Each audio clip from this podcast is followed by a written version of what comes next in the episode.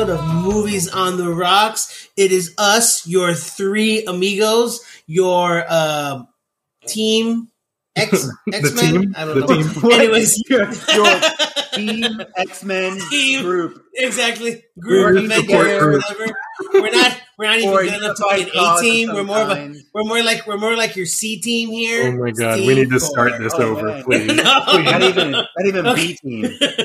Not even the B team. Although you know what, you know what, Guardians of the Galaxy was like Marvel's Z team, and look at those guys. Exactly. everybody loves them. so. exactly. Exactly. Thank you, James Gunn. Anyways, as I was saying, today's movies on the rocks. Um, as always, we are we are your trusty compadres. Um, me, my name is Bewo. Also with me is Goody, Hello, hello, hello. and of course our friend Derek. Howdy, everybody. Hi there. Howdy Oh, well, God. hello there. Hello, hello. Anyways, um, and today we are going to be discussing, as brought up in the last episode, we're going to be discussing the uh, early 2010s um, indie darling, as they call them, uh, the movie Safety Not Guaranteed, uh, written and uh, written uh, by the, uh, Derek Connolly and directed by Colin Trevorrow. Uh, but before we go into that, uh, we want to go ahead and let you know that us, the Moody Boys, Moody Moody. Uh, before we go into the movie, we want to go ahead and just give you a quick uh, dis- uh, Disclaimer is the word you're looking for there. disclaimer. There you go, the word disclaimer. Goody, if you don't mind, please go forward. Of course, I don't you were mind. already pretty high. All right. No, you mean um, Drinking. Drinking. sauce, spicy, spicy. No. Wow. Anyway, so uh, here we go. Um, so as you know, this this podcast is called Moving the Rocks, and if you know anything about our show, it's that we like to discuss movies while uh, enjoying a little bit of the libations, a little bit of the spicy sauce, getting saucy on and sauces with sauce. I like that. It's like we're Chick fil A right now. So many sauces. Yes. So many, so so much sauce, so much sauce. The sauceum sauce. the- the sauceum point is- sauce. If that's something that you're into doing, if you want to have a little bit of alcohol, a little bit of libations with us, then please, we encourage you, we invite you to join us in this journey into discussing a movie uh, whilst uh, drinking. But as always, we ask that you do so, uh, please do so in accordance with the laws, rules, and regulations of your respective territories. So if you're old enough to drink where you are right now, then please join us in these uh, this journey. But if you're not, uh, please hold off until that you are able to, and then hopefully, uh, maybe ten thousand years down the line, uh, when someone in uh, Earth Colony, uh, New New New New New York, uh, hears it, and you'd be like, "This is awesome! I'll join them, having my uh, I don't know Romulan ale or whatever it is." Is anyone going to be drinking that far in the future, man? I guess so. Star Trek did. the, it. Vul- we've Vulcan, been- the we- Vulcan spiced ale. I swear to we have been drinking alcohol uh, for since like the beginning of civilization. I don't think we're gonna ever stop drinking alcohol. Like we we've we've made alcohol for like the last ten or twenty thousand years. Like we've had alcohol. Didn't like So, yeah. didn't like Adam and Eve didn't like Adam and Eve and drink like fermented goat piss or something? I bet I don't even know what you've been talking about. But talking about but actually talking about fermented goat piss. yeah, or or or how about we talk about actual civilizations that we have historical records for? We know the Sumerians Egyptians. drank out Su- prior Sumerians, Sumerian civilization. They drank alcohol. Pretty sure they had a beer actually. So um, yeah, the and Egyptians Adam- drank beer too. And? Adam Duff said, pour me another. exactly. Pour me another wench. oh, God. Okay. Anyway, please join us if you want to goes- drink, as long as it's goes our- legal. if it's not There goes our religious right audience. There goes our religious right audience. So look, you're welcome to come back. Please come back. yes. Hang out with us. We And, can talk and about as always, I was I was joking. Gooey does not drink take drugs at all. and that's and that's Ever. ever. But also back to the other part of our disclaimer: if anything that we say uh, offends anyone, keep in mind that we are obviously this moving on the rocks. We're getting a little saucy. We get a little bit more loose with our speech. Uh, and of course, everything that we are saying is being said in good fun. And so, if anyone is offended by what Mhm. we're saying, that is never our intention. Thank you, Bevel, for mm-hmm and va- validating everything I'm saying. Um, Mhm. But okay, stop that though. Nothing we say, we're not trying to offend anyone on purpose. So if we do, we apologize. Just enjoy the show, enjoy our time, enjoy our time all together, fellowshipping with one another. And there we are. Wow, I feel like Frodo. We're fellowshipping. Well, you should. I mean, they didn't save the world, so like you know, Yes. it's fine. It's Like, Yes, everyone, exactly. everyone Also knocks the hop. documented, also a very documented civilization. You know, Mhm, mhm. It's called Middle Earth because it's. I don't want to get into it. You know what? I don't want to get into it. I don't get- all right. That's another show. That's another show. Okay, we'll get when when we get when we, if we get to our seasons where we do sequels, let's just go with that. All right. So, um, before further ado, before uh, before we move on to the news Sure. portion of our episode, before we go to the news portion of the episode, let's go ahead and talk about what we are imbibing on today's episode. Goody, please go ahead, take it away first. Well, uh, right now I'm actually drinking the last bit of my Elijah Craig bourbon, and um, the idea is that is to kill it um, tonight, and this is the last bit, so it should be done. And so we'll see if I change things up uh, after the intermission slash bio break.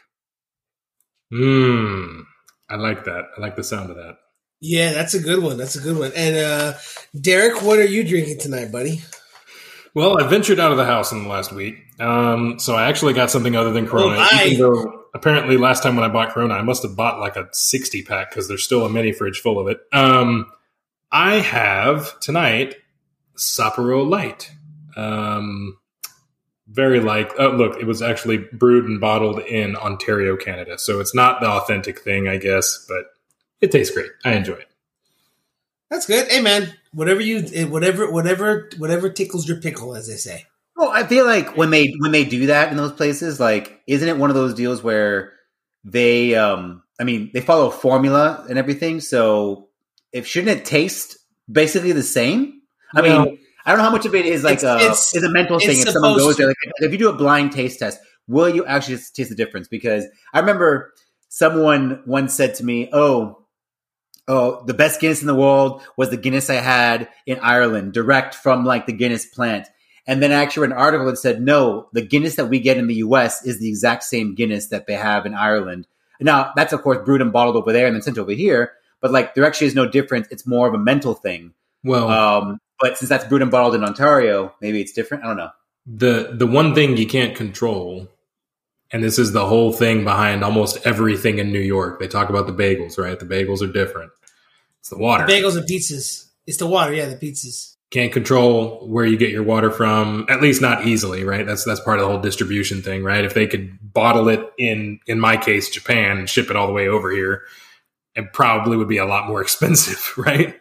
So, anyway, I, I'm I'm happy with it. It tastes good. It I I don't have the taste buds to tell the difference, so I'm sure somebody can, but it's fine for me. I mean, most most of the time, those companies they sign like NDAs where they get like the special formula and what they have to do with it. And who's to say they don't, you know, whatever they make in Japan, they can have it. They have it there shipped to them. Who knows?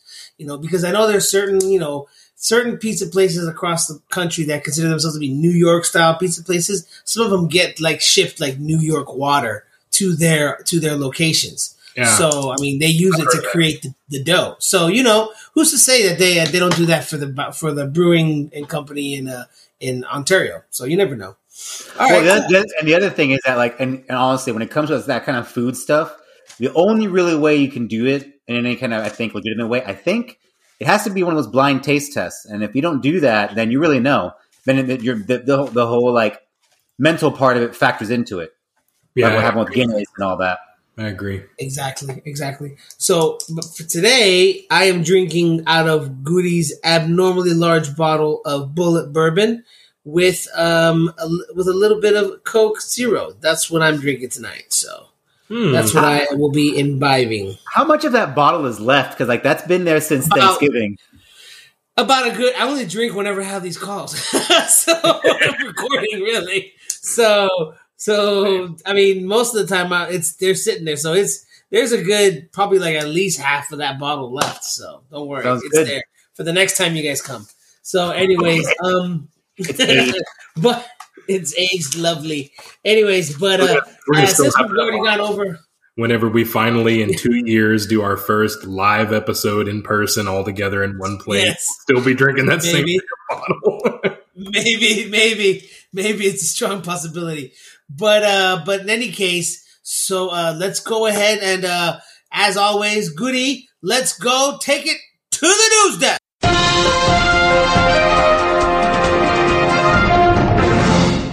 News, news, news of the day. News of the day. News today on the 20th of January in the year of our Lord, 2021. I know, dumb. Dateline. Dateline. Okay, someday right, we're gonna get there. All right, so um, I have actually a big story. I do want to kind of talk about a little bit, but I have a couple one shot ideas, and if you guys want to jump in and want to discuss a little further, then you can, of course. Uh, but one shot idea, one of them I've got uh, is the uh, now it's a lot of rumors going on about uh, especially Disney Plus and Disney shows and Star Wars and all that stuff going around. Um, one of them that I've seen uh, lately circling the interwebs uh, is the idea for what their plans are for As- Ahsoka Tano, the Ahsoka Tano character uh, played by Rosario Dawson, live action. Uh, now, Ahsoka Tano, of course, beloved character, beloved Jedi, then former Jedi, left. Order. Yes, amazing character, amazing actress playing her. Um, and uh, you know, darling of the Clone Wars, darling of a, a big reveal, big character in Rebels when you see her show up as as Fulcrum, and that was pretty cool. And then when Rosario Dawson played her in Mandalorian, that was awesome, Oh, great. Uh, the idea she was, you know, the idea is that we've talked about this before. She is going to get her own series, uh, the Ahsoka series. But apparently, the idea for this is to actually go further than that. Um, apparently, going by what Disney has seen has been the huge fan positive reaction towards it, uh, it looks like that uh, it's not just one season, but they've already offered her three seasons of her own show. Um, and on top of that, her own solo movie. Okay. Now, these were from two different sources. I saw this. Uh, apparently, the, the concept is her series, at least one of the seasons, maybe the first season, will be about her tracking down Admiral Thrawn. I don't know how you, I don't know how you could stretch that out over three seasons, frankly, because like thirty episodes. I'm going about ten episode arc per season. Thirty episodes to find this one guy. You're clearly not being efficient in what you're doing. Like I mean, obviously not. It's not like he's like a nobody. He's got blue skin, red eyes. I mean, he's a grand admiral of the of the uh, old empire. Like, come on. Like, clearly, he's he, he should be easy to find or easier to find. Um, but the idea was that the seasons, the series would set up her search, and then the movie will be the actual confrontation that leads up to her.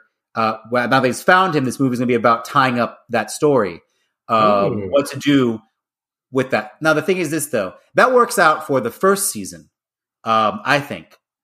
But a movie, and then a movie after that one, but then two more seasons after that about what exactly? I have no idea. I mean, I'm not a writer. That's their job to figure that out. But at the same time, I'm like, where where do you go once you've done that? Maybe maybe another season based on like she finds out what happened to Ezra Bridger, and Yeah. then maybe the second season could be her search for Ezra Bridger. But I then wonder- a third season, I don't know. I wonder if I mean- this I mean- is like Go ahead. I wonder. I wonder if this is like um, because this sounds very familiar to me, and I, I don't know if anime was the first industry to do this, but that's really common in anime. I mean, I, off the top of my head, I can name at least two anime series that. Okay, for example, No Game No Life, an incredible anime, incredible artwork, but it got cut short. It was only like ten or twelve episodes, and it didn't finish the story. How did they finish the story? They released a full length film. So they they finished the story. They got everybody to go into the theaters, and they got basically double dipping to get everybody to watch both. And then they did the same thing what last year with uh, Kimetsu no Yaiba, the the Demon Slayer movie, right? We talked about how that that movie has like been the biggest grossing animated movie or anime movie ever. Well, they didn't get to put all that in the first 26 episodes of the first season. They made it into a full length film. It sounds like it's like a really um, intuitive. I feel like uh, most of the time the people who are like um, into you know either Star Wars or Star Trek or you know any of the kind of, kind of comic series type stuff, it's not a far trek to go into like what anime has done, right? They're they're very much so like siblings, right? And so if one demographic was all about yeah, give me a season and then finish it with a movie, then why wouldn't they be able to do that over here, right, with Star Wars?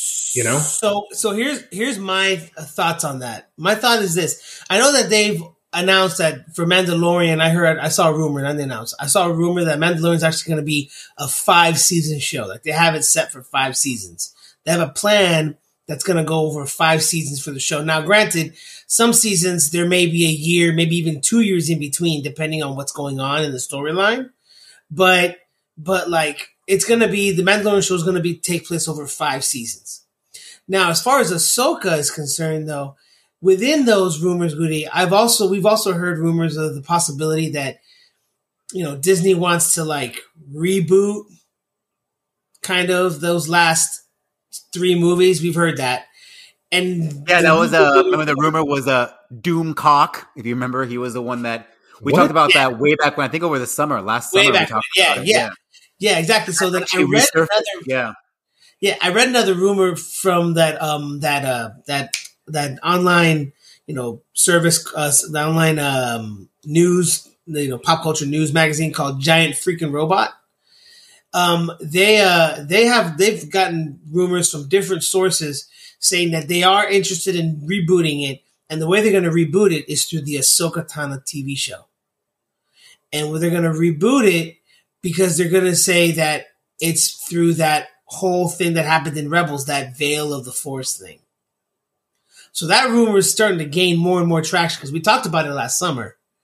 But it's starting to gain more and more traction now that we've gone through the Ahsoka TV show that, you know, there's a possibility that through the Ahsoka TV show, they're going to reboot the Star Wars movies as far as those last three, and those last three will just be out there. They're not. They're going to be canon to a certain degree, though, but they'll turn them into legends.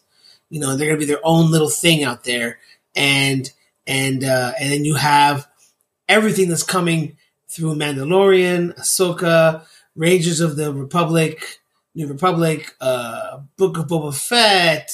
You know, well, Andor one and or Andor.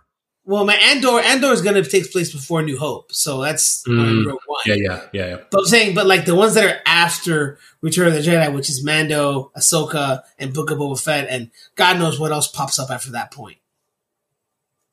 So maybe you never know. They could have a Luke Skywalker show with Sebastian Stan. my gosh.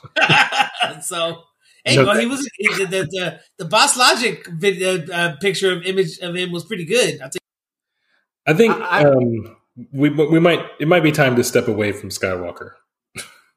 I, I honestly I don't know if rebooting those three movies are the answer. I feel like you know fill the gap in between, if you will. But okay, yes and no.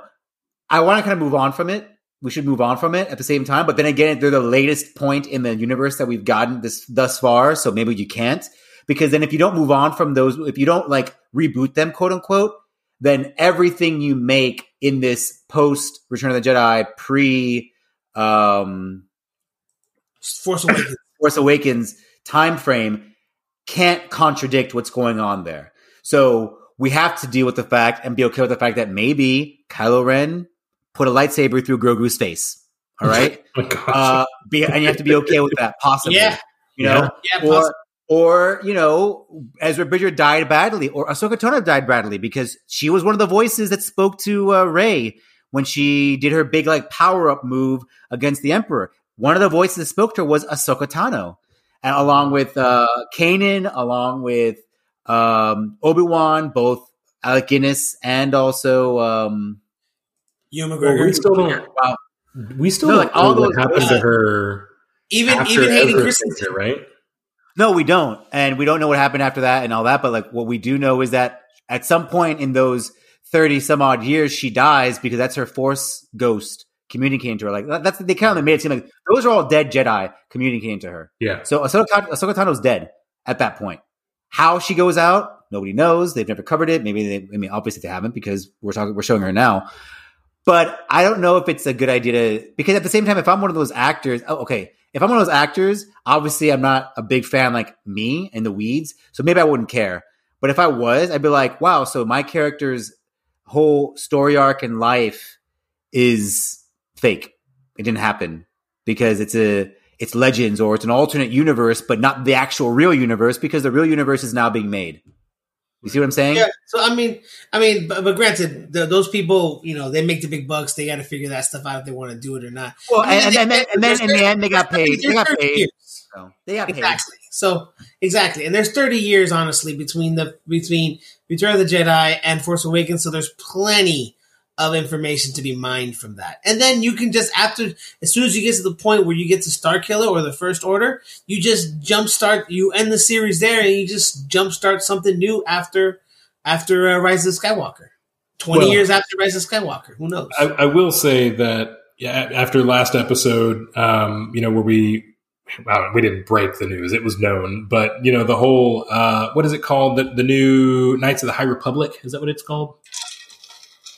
Just the High Republic. The High Republic. The concept of a prequel for me is very welcome because they can't go too crazy with it, right? They've still got to land at where we know episode one starts, you know? At some point, you know, they, they can't they can't say, well, you know, suddenly Jedi can fly and they're, you know, they pass through matter and you can't hurt them or whatever, right? They can't just stretch it so far. And so they can't go too crazy with it. And that's kind of the part where I was like, as soon as I saw that new series that's a prequel, I was like, oh yeah, I'm all on. Let's do it. Why not? You know? I mean, I think also, I mean, you could do something after Rise of Skywalker because that was a rise of what the what the Gray Jedi, I guess we could call her, Goody. Or I mean, was she a Gray Jedi? I don't know what you would call her. We just call her Jedi Rey. I mean, I don't know. I guess. I, well, actually, we don't know. We don't know because, but I. I feel like I feel like she is actual Jedi because she's got the texts. She has the yellow lightsabers, which are only Temple Guardian lightsabers. Yeah. Don't know how she made them, or yellow lightsaber. She made a dual bladed lightsaber, didn't she? Like she Uh, used her staff. Was it dual bladed? Like Oh. a long hilt to me, but I don't know. I got I got to watch it again. The point is, yellow blade, Temple Guardians. I think she's actual actual Jedi. I don't think she's gray Jedi, but that's one of those things where we could look at that. I mean, they could bring it up because Well, and, and- and you could and you could do something in a series that could be anywhere between 30 40 50 years in the future and not have rey and you kind of see where the jedi have gone and then take a story from there on. You know what i mean? Like like you still have everything in the background but you can bring something new to the story. So it really just depends. I mean disney if you're listening to this just call us. We got everything figured out Well, look, look, Kevin, uh, uh, not, uh, uh, oh my gosh, what's his name? Not Feige, the other one, the one that I love. well no kathy Is kathy is what's her name is the one who's running the the star wars No, no, the, who's, who's the one that, jon uh, Favreau's just watching Filoni. Filoni, yes. Just give it all to Filoni. Let Filoni do whatever he wants with it. I'll let you, I'll let it slide. It's good. Yeah, he knows what he's doing. That guy is like, he's one of us, and so yes, I believe in him. I mean, he's he. I mean, if you've ever seen, if he he, you, you're an Uber dork if you walking around with if you walk around with a big ass hat. I mean, you are definitely an Uber The fact that he's wearing a Star Wars shirt while he's talking about Star Wars people in those like behind the scenes things. Yes. When you wear the shirt of the band to the band's concert, sweet merciful crap. And you have, and he has that hat. What He's is got that? that hat. Back hat? Dave like Filoni, That is it? Dave Filoni, right? Dave, Dave Filoni. Dave Filoni, Dave Filoni, Big Dave. I love you, Dave. Please be a guest. and that's it's it's like Dave from Wendy's. He's the bomb, dude. He's the bomb Mm, I don't even he's understand the definitely connection at all. Because he's a Dave. Because he's a Dave, and he's amazing.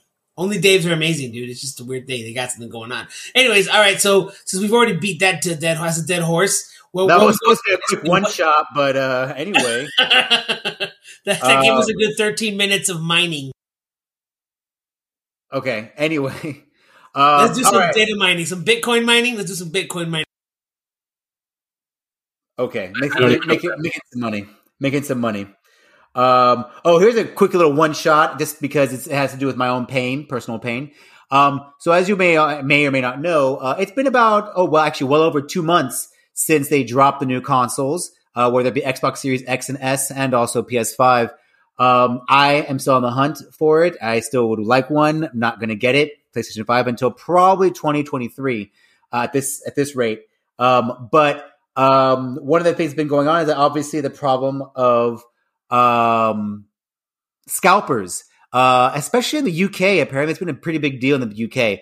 Well, apparently, uh, one scalper has decided to add insult to injury, and one such scalper actually tweeted out how uh, there was a big, uh, you know, product drop of PS5s uh, in the UK, and using a bot snapped up two thousand of them uh, and cleared out so many stores, uh, and even tweeted out how basically it's like, oh, it's so easy, and like just kind of like just rub the faces in everybody that wants to get one on a regular basis. And I mean, it's not illegal theoretically, and it's up to the stores to to fight against it. But you know what? It still kind of sucks. It sucks. It really does. It's, ki- It's the kind same of a problem. dickhead move. It's the same problem with with. Uh, I mean, okay, this is not necessarily the same as Derek. Okay, But- you start from beginning because you were breaking out crazy, bro. Start over. Well, the problem that I've come up across is how I can't get any of these new computer parts. They're the same issue. The new graphics cards that are out there, the new processors that are out there. I'm trying to like run a server here and I can't even get a, I, I can't buy it at four times retail. I can't get it at that price. It's ridiculous. All these bots and scalpers is just, I, I can't, I can't, I can't. I need to stop. Please. Please stop. That was absolutely horrible because you were breaking up half the time. Once again, it's completely representative of your conversation at this moment, Derek. I think we lost Derek. I think we did. I think, and it's not me this time. And it's not you! We'll fix it in post! Fix it in Derek, post. You're not there, dude. You're not there, dude. All right. Well, either way, um, I mean, I, there are some Twitter handles that you can follow that actually give you uh, PS5 stock alerts, Goody. I don't, I don't want. to. I, I know that. I don't want to do that. I don't want to do that. I don't want to do that. well, they, they've been they've been what? I want to walk in one day. I just want to walk in and go, "Hey, just hand me one of those. Just give me one of those." And they go, "Here you go, sir." And I'm like, "Do I have to pay for this?" And they go, "Yes." I'm like, "Well, all right, fine." keep waiting, Goody. Just keep on waiting. Keep 2023, on. baby, 2023. There you go. There you go. Uh, It's always other- good. in uh in other news uh before i get to my, my the uh the big one that i want to talk about but uh in other news uh we also have i totally just lost my where are my notes? Hold on a minute. Son of a crap. Mm, oh yes. Uh so funny thing. So if you've been following along with us or in real life pop culture video games whatever cyberpunk 2077 um horrible launch really bad super glitchy really bad uh, especially if you're in the last gen, what they call quote unquote last gen consoles, PS4 and Xbox One. Um, been really rough. Well, one of the things that CDPR uh, promised CD Projekt Red, the the makers of it, that they were going to drop a big patch this month in January, uh, and then next month in February another big patch to fix a lot of the issues and all that before they start kind of rolling out with new stuff, perhaps all that. Um, well, they dropped the big January patch um, just this week, and uh, it did not go well. Apparently, it did patch some issues, but then created a game-breaking bug, so that No. so that when they dropped it, you patch it because you're like, yay! And then it actually has to do with a a story, a main storyline mission that creates a bug that you will not be able to complete the game unless you actually. And then they they didn't release a workaround for it, which is cute. But nobody wants a workaround. You want the game to actually work, and that was a problem. So they're going to the CDPR did say, "Here's a workaround for this problem, so you can actually finish the game and keep playing it."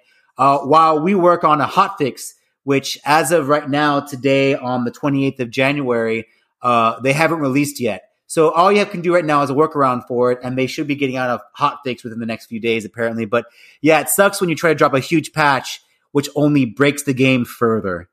Um, Like, like, what Yeah. do you mean by break the game? What does it actually do? Does it literally shut you down? No, wh- what it does is basically it creates a bug wherein um, in the main storyline missions, a, a mission giver uh, character that actually gives you one of the main storyline missions uh, is supposed to because one of the, the things about that game is that when you do certain things for characters, eventually they start calling you on your cell phone or on whatever to to reach you. Say, hey, I got this job here for you. Hey, I got this job. Hey, all this jobs, whatever. I got this gig here for you. And usually it's just a side quest.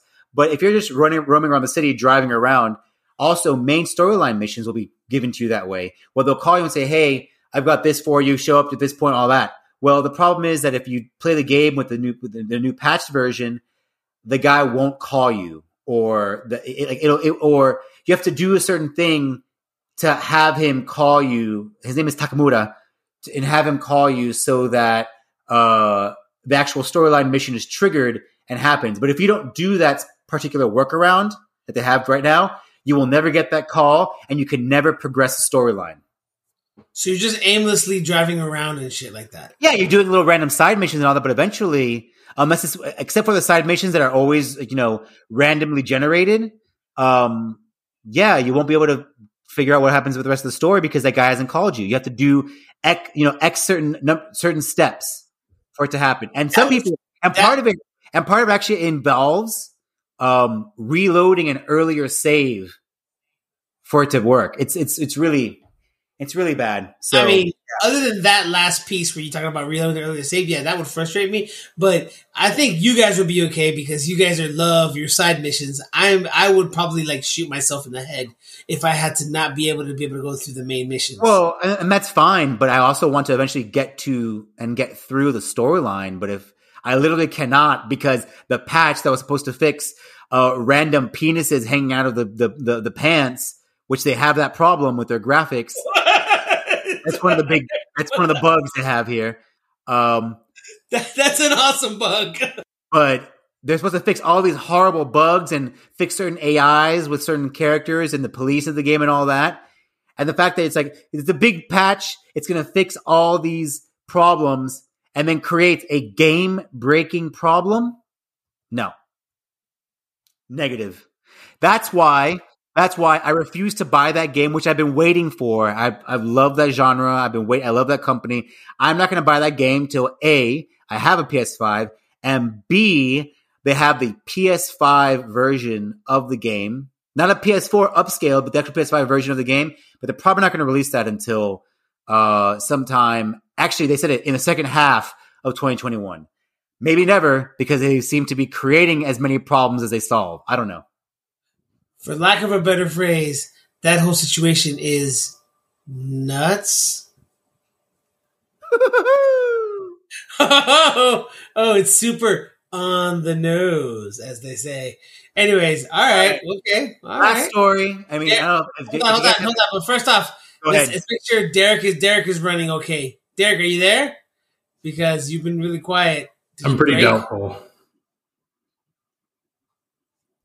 Okay, yeah, you're you're not doing that hot. Yeah, you're lagging pretty bad, bro. All You right, look like you're in some sort of Can- pixelated prison right now. For real. Okay, we're recording, but I can stop that. I can fix it in post. Derek, do you want to jump out out of uh, Zencastr or whatever and jump back in?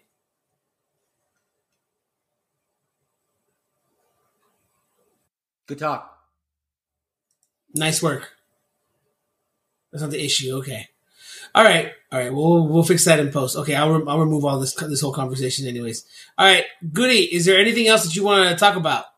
Well, the last thing is a big thing, and of course, I, I worry because the story seems a little too current. But when this releases, but we'll see how things have developed in the in the time since this was uh, recorded. But of course, the story is about GameStop and GameStop stock GameStop stock surge that has happened in this week. And I'm talking just this week. Like we're talking, if you bought GameStop GameStop stock, wow, that's hard. On That's- Monday, that's and let's say, let's say actually not even on Monday, two weeks ago, I bought GameStop stock. I I, I decided to buy three thousand shares because it was dirt cheap and they're on the way out and all that. I bought three thousand shares. So I'm like, whatever. I love I love the company. I believe in the company. I'm gonna help them out. In the last couple of days, just this week, their stock value as of Wednesday has surged 350%. And it keeps going up as of right now, as of recording. Now, That's here's the nuts. thing. Yeah. I, I last time I saw it was at two hundred percent. It's at three fifty now. Well, as of Wednesday, it jumped from 50, it's been go- gone up 30 50%. Now, this is a big deal because, and I don't want to, I don't want to, you know, make it seem like it's doom and gloom, not even doom and gloom, but like a much larger deal than it is. But this has ramifications. I think that could impact not just the video game industry, but also economics as a whole, especially the way it's done in this country, the United States, regarding uh, the stock market. So, if No, you don't know what's yeah, going on, I mean, here's it- what- go ahead. Yeah. No, no, no. Go, go ahead. Go, go go ahead. Go ahead. I'm just. So if you don't know what's going on, here is the short of it. anyway, here's the problem. So GameStop, as you know, financial joke for you, little financial joke. Uh, so here's here's the thing. GameStop, if you don't know, GameStop is um it's a company that obviously a big deal and they're really big in the US. They have like over five thousand locations, uh, selling video games and um, you know, and also video game related paraphernalia, but also pop culture paraphernalia, Funko Pops, all these different things. They're trying to branch out into different areas. ThinkGeek is also one of their properties, and so they try to like you know all kinds of geek type stuff, um, quote unquote. Well, uh, here's the thing. So GameStop uh, has been the last few years been on the on the outs, and it hasn't been going well for them, particularly because their whole business model is, of course, selling physical copies of games, as well as part of that kind of like trade in uh, second market. I don't know what you call it, second hand market um marketplace that they have here right where i buy a game from them new i play it i'm done i trade in for credit or for cash and then i use that money to buy something else or what have you Okay, I'm planning on doing that with my PS4 eventually. You know, 2023. Yeah, me that's the idea. Me too. Me too. Well, the idea is this. The problem is, of course, things are going more and more digital. Now, some people talk, and so because of the fact that the va- actually it's been proven in more than one statistic that the majority of people buy their video games today digitally. They buy them direct from the company, whether it be Epic Games, whether it be Xbox, whether it be PlayStation Store, whatever, what have you. They buy them digitally. Okay, they're not buying physical copies anymore, and so uh, that obviously hurts GameStop's bottom line because their whole thing is is selling physical copies of games. The thing is this: uh, that's been happening for a few years now, and as a result, GameStop stock, because they're a publicly traded company, has been going down and down and down and down and down. Um, so what happens? Well, what's been happening apparently is the big stock market, big wigs, anyone that knows about stock market, what they've been doing is they've been doing short selling, right? It's called short selling, wherein most of the time, whenever you buy, whenever you have to do the stock market, most people what they do is they buy shares in a company, and that helps the company out and all of that because you believe in the company, you want it to go up, or you expect the, the, the price of that share to go up. What short selling does is you're basically betting against the company. All right. You're betting that you are, you're actually what you're doing. You're not actually buying stock. You are borrowing stock from the company, shares, and you're selling them to people at X price on the hopes, and you'll get that money from, on the hopes that the price will continue to go down. And then when that company says, Hey, you borrowed the stock from us, we need that stock back pay us for the stock you borrowed, but the what you pay for the comp what you pay to the company is not what you initially borrowed it at the price that you borrowed it at, but the price as it is at that moment. So, for example, I buy shares. Uh, I, I see Bevel's Bevel uh, Inc. Right, his shares are at ten dollars a share or twelve dollars. Let's say twelve dollars a share, right? And I say I borrow a thousand shares from not buy. I borrow a thousand shares and I sell those shares to other people at $12 a share, making X amount of money. And then down the line, Bevel's stock share price has gone down to $3 a share. Well, I pay Bevel back at his thousand shares at the $3 price, not at the $12 price that I initially borrowed him at. Therefore, I have made a profit. I have made money. I assumed his price would go down. I thought it would go down. I took a gamble. I did it. I am betting against him. Okay. And that's it. That's how it's done. That's, that's how short selling is done. All right. More or less in a nutshell. Well, what's happened? Well, GameStop down, down, going down, down, down in price, going down in price because the market is changing. Life is changing. People are buying digitally. People are not buying physical and they're, they're hurting. All right. And so all these people, hedge funds are short selling GameStop stock. Okay. All this stuff. You're gonna say something? What's up? Yeah, not just not just GameStop now. Now we it's just it's it's it's not just GameStop. The same thing is going on with AMC. Stuff. And also BlackBerry. Actually, BlackBerry is another one. Pretty much. Are you serious? I didn't know about BlackBerry. Yeah, pretty much. If there's a technology that you think is going to be dying out pretty soon, you short sell it and try to make a buck off of them. Okay. That's what it's, that's how it seems anyway. So they're short selling all these things, right? Short selling GameStop, GameStop, short selling. Then what happens? Well, now we go to Reddit. And what has happened in Reddit is that this group, a Reddit group called Wall Street Bets, they've been around for years. They've been around for years, giving stock tips, people talking about a forum in the forum, right? Talking about different stock tips, all that stuff, sharing information. They have an entire meme culture set up, all right? Which if you're not part of Wall Street Bets, you're not going to get it, all that stuff, right? They have a whole, they've been around forever.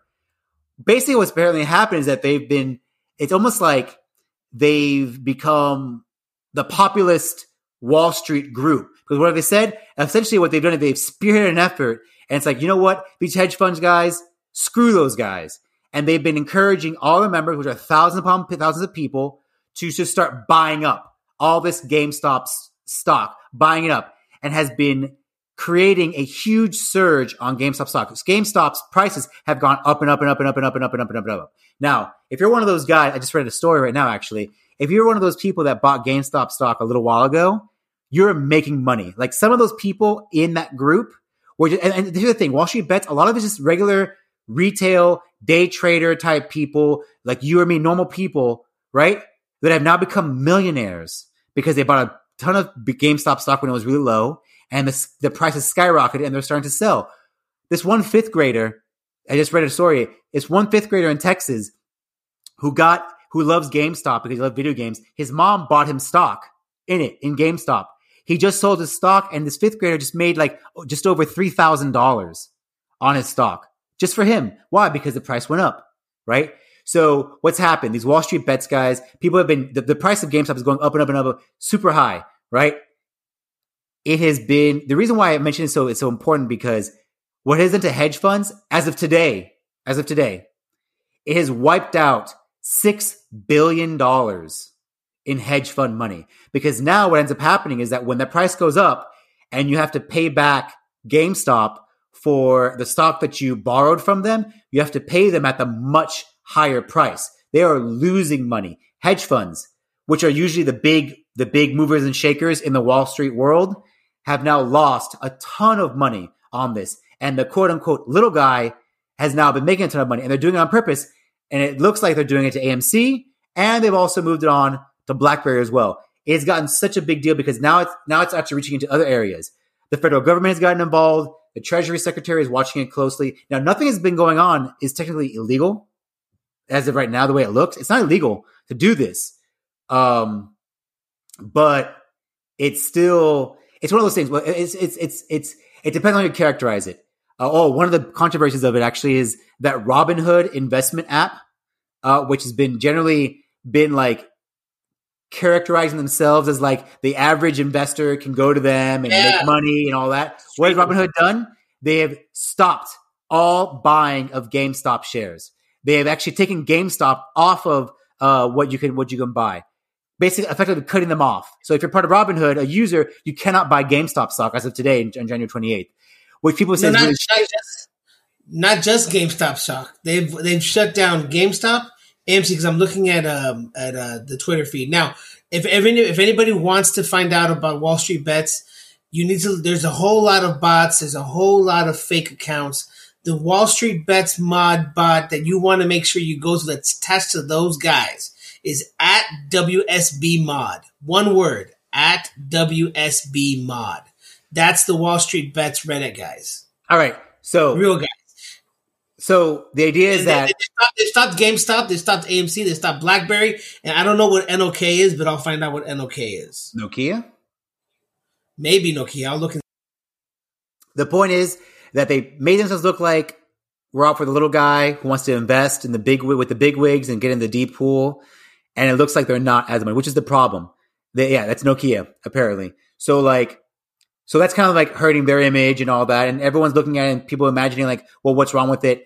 Now, there are two ways to characterize this, and then I'll and that's where I'll end my little little thing. One end, it can look like, hey, these are little guys finally. What's basically what's happening is the populist the populist sort of like view of it that the hedge funds guys have been treating Wall Street like their own personal casino, and all of a sudden, once the little guy figures out how to play their own game against them and screw them over, all of a sudden, government and groups want to fight against them. And so when this is how one have seen when the um, real estate bubble burst, uh, not a whole lot changed because who stood to benefit from it bursting was the big funds, the big hedge fund guys, and all that stuff, and they're they're helped out by what happened. Uh, and the little guy, regular people, got screwed over major, and not a whole lot changed. But all of a sudden, with when the hedge funds guys are really hurting because of what's happening with GameStop and other stocks like BlackBerry and AMC, all of a sudden the government's now stepping in people from both both parties are not going to step in and take care of their hedge fund rich guys and screw over the little guy. That's one way of characterizing it, right? Yeah. So in after hours trading, just looking at GameStop, in after hours trading, GameStop's dropped now forty four percent from its previous high of of uh, three hundred and twelve dollars a share. Yeah, but it was at less than a, less than actually I think actually less than ten dollars a share. I think two weeks ago or so. Like it was yeah, was, uh, yeah. The, the high was four eighty three. So yeah, and then and then AMC stock is, is gone down too because of all this shit. But yeah, like the stock market is is for is, is basically pushing down the pricing on all of these stocks because of what you're saying. Because the hedge fund managers are all getting pissy. Well, it sounds like like I said, the big guys are like, oh, well, we can't let that happen. So screw over the little guy. If you're Republican, if you're Democrat, apparently, whatever political people, they're like, oh no, they're you know, some some people, and this is not me but some people are characterizing it like, oh, no matter what side of the aisle you're on, they are beholden to hedge funds people, and now they're screwing over the little guy. Here's the other way to characterize it, though. We got to talk about both sides here. Hedge funds are, you know, a lot of companies, a lot of groups invest in hedge funds, okay, for different reasons that you may not even know. And the reason why I bring it up is because you could be regular person also, Joe Schmo, Joe Q Public, is that John Q Public? Whatever, it doesn't matter. Um, John Q Taxpayer. yeah, whatever. They work for a company and they pay into their pension, they pay into all these different things in their company. And what happens? Their company has used those pensions and their money to invest in X hedge fund. So when that hedge fund um, gets wiped out or hedge funds in general are hurt to the tune of six billion dollars as of right now. That you know, it's not just the big wig, you know, super rich guys that are hurt. It's the regular guy at a company who's just trying to pay his bills, pay his mortgage, who's just trying to put money away in his retirement. And he didn't know what his company was uh, investing the pension in because it's not his business and that's not how we how things are done. And so what ends up happening, someone's retirement funds could be wiped out when a hedge fund goes under because of this happening. So there are two sides to every story. And it seems like no matter what side you're on, it's always a regular guy that gets screwed over one way or the other. It sounds like. Um, but the reason why I bring it up and here just to close it all up is because this could impact how things are done. At the very least, could impact the way short sells or short selling is done in the stock market and change the rules for it, which hopefully will change the rules for everyone and won't just impact and negatively impact the regular uh, investor, but will also impact uh, the big wigs that have, like I said, treated the Wall Street, you know, Wall Street like their own personal casino. Um, but then again, who knows? I'm just one man. Just one man making his way through the galaxy. Just a simple man making his way through the galaxy. That's all it is. No, but I mean, it, it, it is something to think about because, because really, which is funny, this is super hilarious. It just makes you think the way that the people attack, I guess you could say, went after these stocks is literally how everybody does. They didn't do anything that was illegal. It's what it's it's what it's, it's literally how stocks are done. It's how the market does its movement. I mean, people buy into some stocks and the stocks go up. There's interest, so the stocks go up. You know, things happen, stocks go up. Then something happens, his stocks go down because there was a kid I remember he actually got banned from trading. But there was a kid back in the actually mid 2000s where he made a ton of money, a ton of money. And it was because he would he would send out messages to different people or different websites and all this kind of stuff. And this kid was like maybe 12 years old. And he would send out messages and he would say, "Oh, uh, this is a really good stock. I think it's really good. There's there's things happening here, and things that he read in the, in the internet. You know, it's just things that he read in the articles. And then he would he would say, "I think it's a good stock. I think you should buy." And then he would buy stock, and then other people would see his messages and they would buy the stock. It's because every time he saw people on the squawk box would talk about a specific stock, the stock would go up. You know what I mean?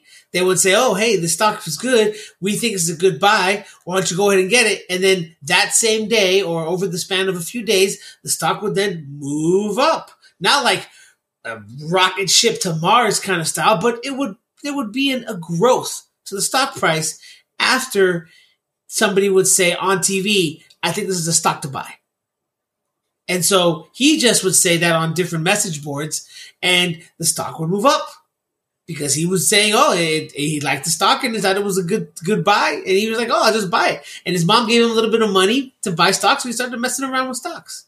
And so he started that happening. He started making more money. All of a sudden, the S- the SEC gets a hold of him and they ban him from trading because apparently he was quote unquote manipulating the stock market when he was basically doing what everybody on TV does just it's advising of different things that are happening with different companies and saying, hey, they got this coming up in the horizon. I think it's a good time to buy this stock for this reason. You know, and he got in trouble for something that everybody does all the time, which is the same thing with this.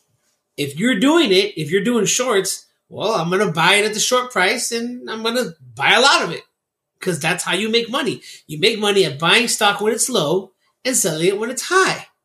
And with shorts, shorts, like you said, Goody, is the reverse. So you're hoping that it's going to crash and burn because you're going to make money off that.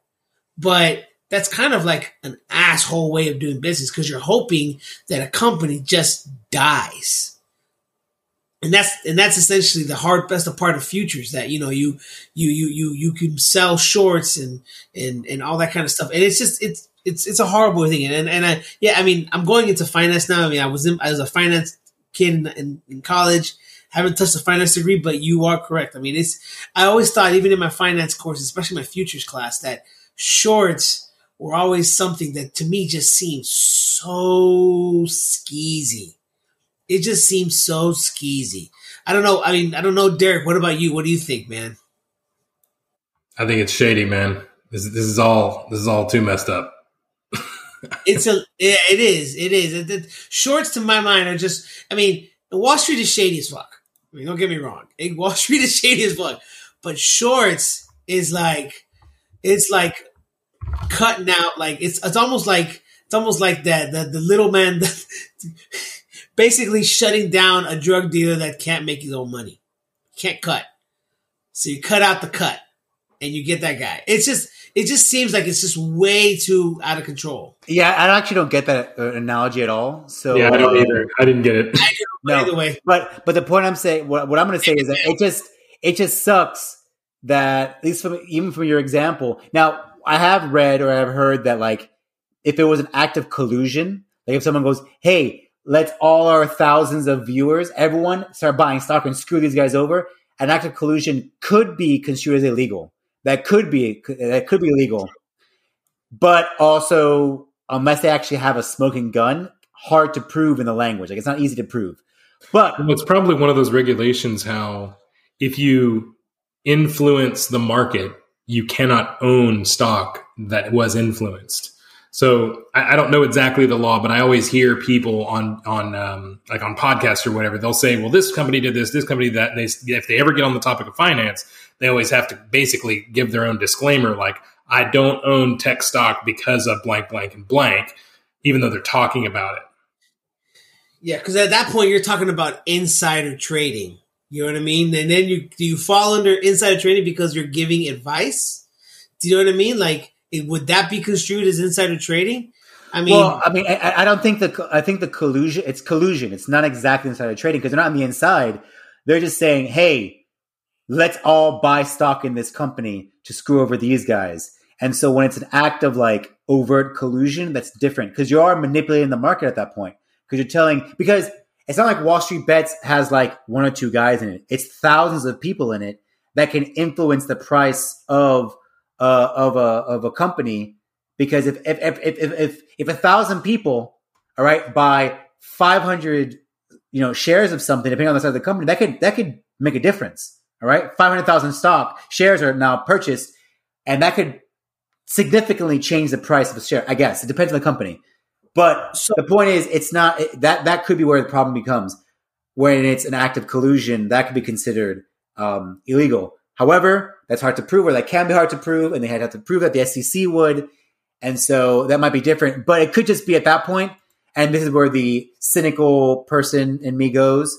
Um, to get around that, you have people on one party and people in the other party who are both beholden to hedge funds, going to just do their best to help the hedge funds and screw over the little guy because why not? So here's here's a funny thing. So I'm following, like I started following now since we talked about it, and I gave you guys the Twitter handle. So apparently, with this whole issue, this is something I just funny saw. Uh, with this whole thing, uh, Wall Street Bets apparently fixed politics today for that reason, because there was a tweet by AOC. Uh, that's you know Senator. Uh, she's a senator or representative. She's a senator, right? Alexandra Alexandria Ocasio Cortez. She's a senator or I think she's on the house, dude. She's in the house. Okay, so she tweeted out, "This is about the whole thing with GameStop. This is unacceptable. We now need to know more about at Robinhood app's decision to block retail investors from purchasing stock, while hedge funds are freely able to trade the stock as they see fit." As a member of the Financial Services Committee, I'd support a hearing if necessary. Okay, and then she puts a tweet, and there's more to the thread. Then all of a sudden, do you know who agreed with her? Senator Ted Cruz. Hmm. I was I like, I was like, that's hilarious. There's there's always man, I don't want to get too deep into it, but I know. there's uh, there's there's often very big difference between words and actions in in anything, not just politics, in everything, right? Of course, of course. um, There's also uh, you know stuff that happens in plain sight and stuff that happens in, behind closed doors. Those also can be starkly different, you know. So I uh, I, I, I have faith. I shouldn't. I have faith though in uh, a handful of the people who help run our country, and I'm hoping that they have a uh, vocal. What is it? The the vocal majority or vocal vocal minority. That's what I want them to be. Right. there you go. well, um, good. You got anything else good to talk about, or are we? Are we? Are we, we go with that one? I think I think I'm all set. We'll see how things develop uh, the next time we record, uh, and if we even have a country anymore. okay, there you go. Dun, dun. Well, that's on on that bit. We're of, all uh, going Bitcoin. We're all going Bitcoin.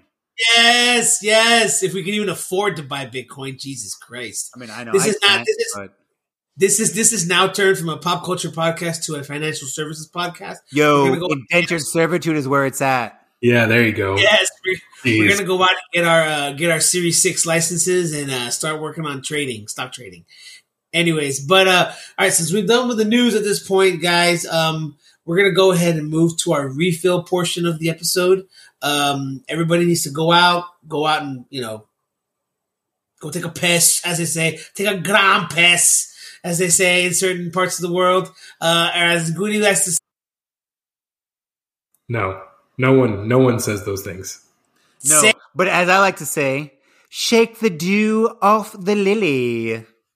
and what a grand lily it is. All right. That's it. We're going All right, on one guys. break. Everyone go refill. We'll see you in a bit. We'll see you in a bit.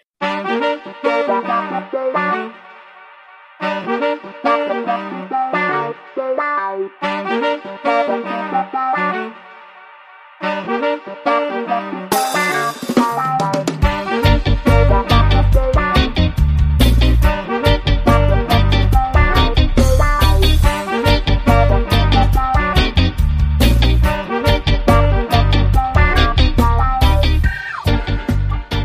All right. right, and we're back from the refill portion of our episode. Uh, we will go and we're going to be getting started on our motion picture known as Safety Not Guaranteed. Before then, let's go ahead and see did everybody stick with the same drink they had? Did they change or they did they continue on? I cha- actually, I'll, I'll jump right in right now. I'll jump right in right now. I had to change because, like I said before, uh, I actually finished off my my bottle of Elijah Craig. So right now, I'm actually drinking. I switched over to rum. Uh, one of the few sipping rums I enjoy. It's that uh, Ron Diplomatico, Reserva Exclusiva, all that stuff in the opaque bottle with the old man on the cover. I'm going to cover me in the label. I love it. It's a great rum. It's great for sipping. Don't even need Coke. You just need ice. I've never had it neat, so I don't even know if, it tastes good neat, but definitely on the rocks is absolutely delicious. That's what I've got right now. Wonderful. And Derek, what about you? You sticking to the uh, Sapporo Light? Mm, no, I, I still need to burn through all this Corona. So He went back, he went, he went back to Zima. Ooh. Oh, no, never Zima. I will never. not if not if it was the only thing between that and seawater would I drink Zima. Okay. Well, I I mean, I wouldn't go that far. I mean, like Zima can't be that bad. yeah. But- That's- that's- you just literally said, "I will have death before Zima," and I don't know about that. I don't know. I think I'll have Zima. I've had Zima. Before. I've actually never had Zima, so I don't know if it's any good. But whatever. It's literally liquor flavored seltzer water. That's all it is. So, yay Sprite. yay, it's exactly what it is. liquor flavored Sprite. Is it is it White Claw before the White Claw? It's White Claw before the White Claw. Yes, it is. It's White. Cl- it's hard seltzer from Budweiser before Bud Hard Hot Hard Seltzer. That's what it is. So many words.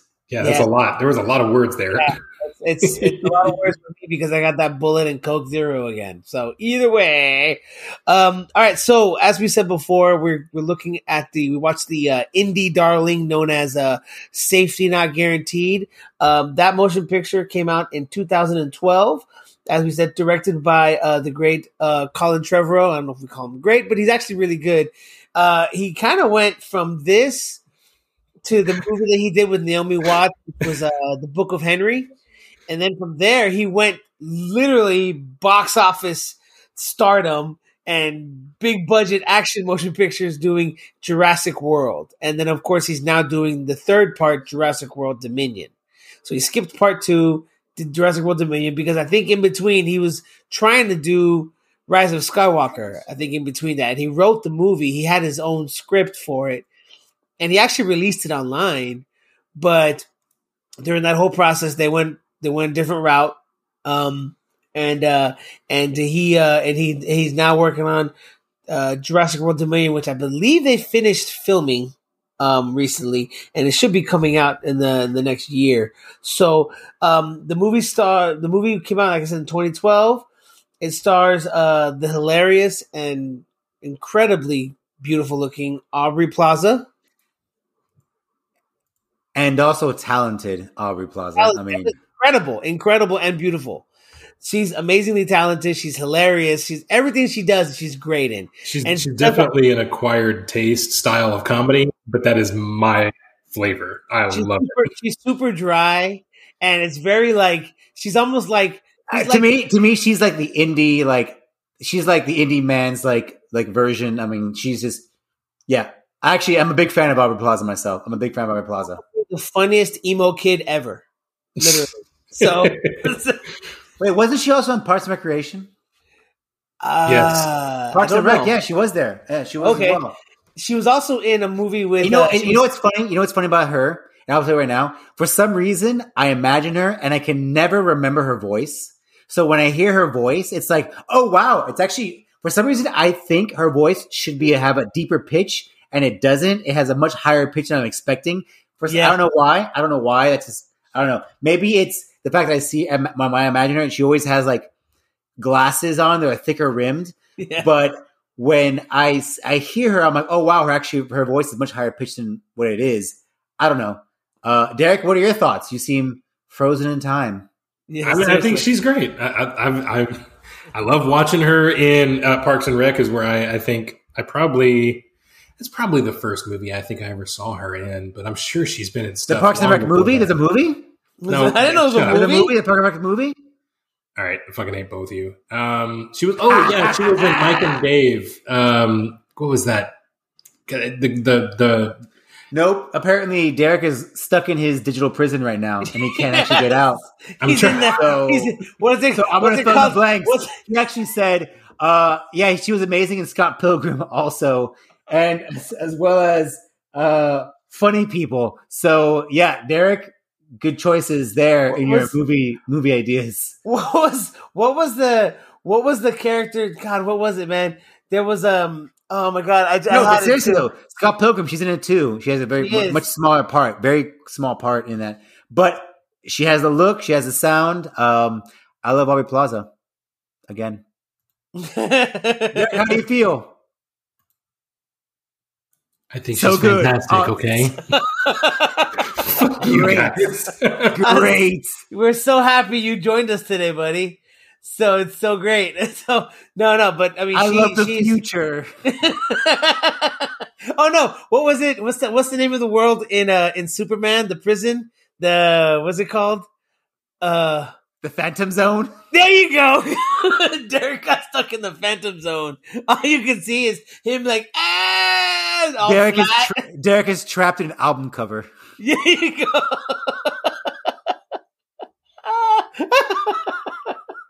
I'm so done with you people.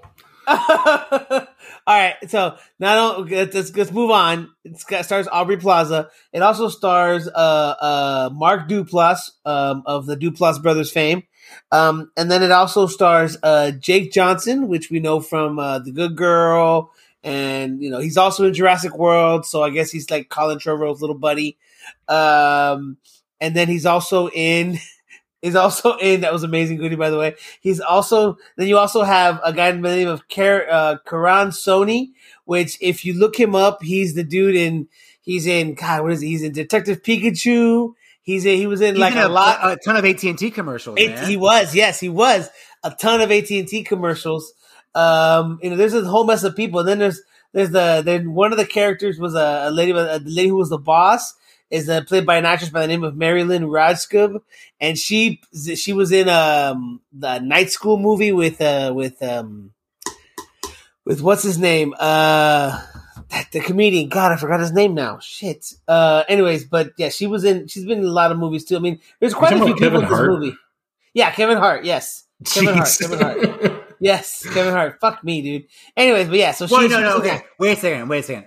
Also, um, by the way, Karan Soni, he was also in Room 104, which I Yes. love that show on HBO, HBO Max.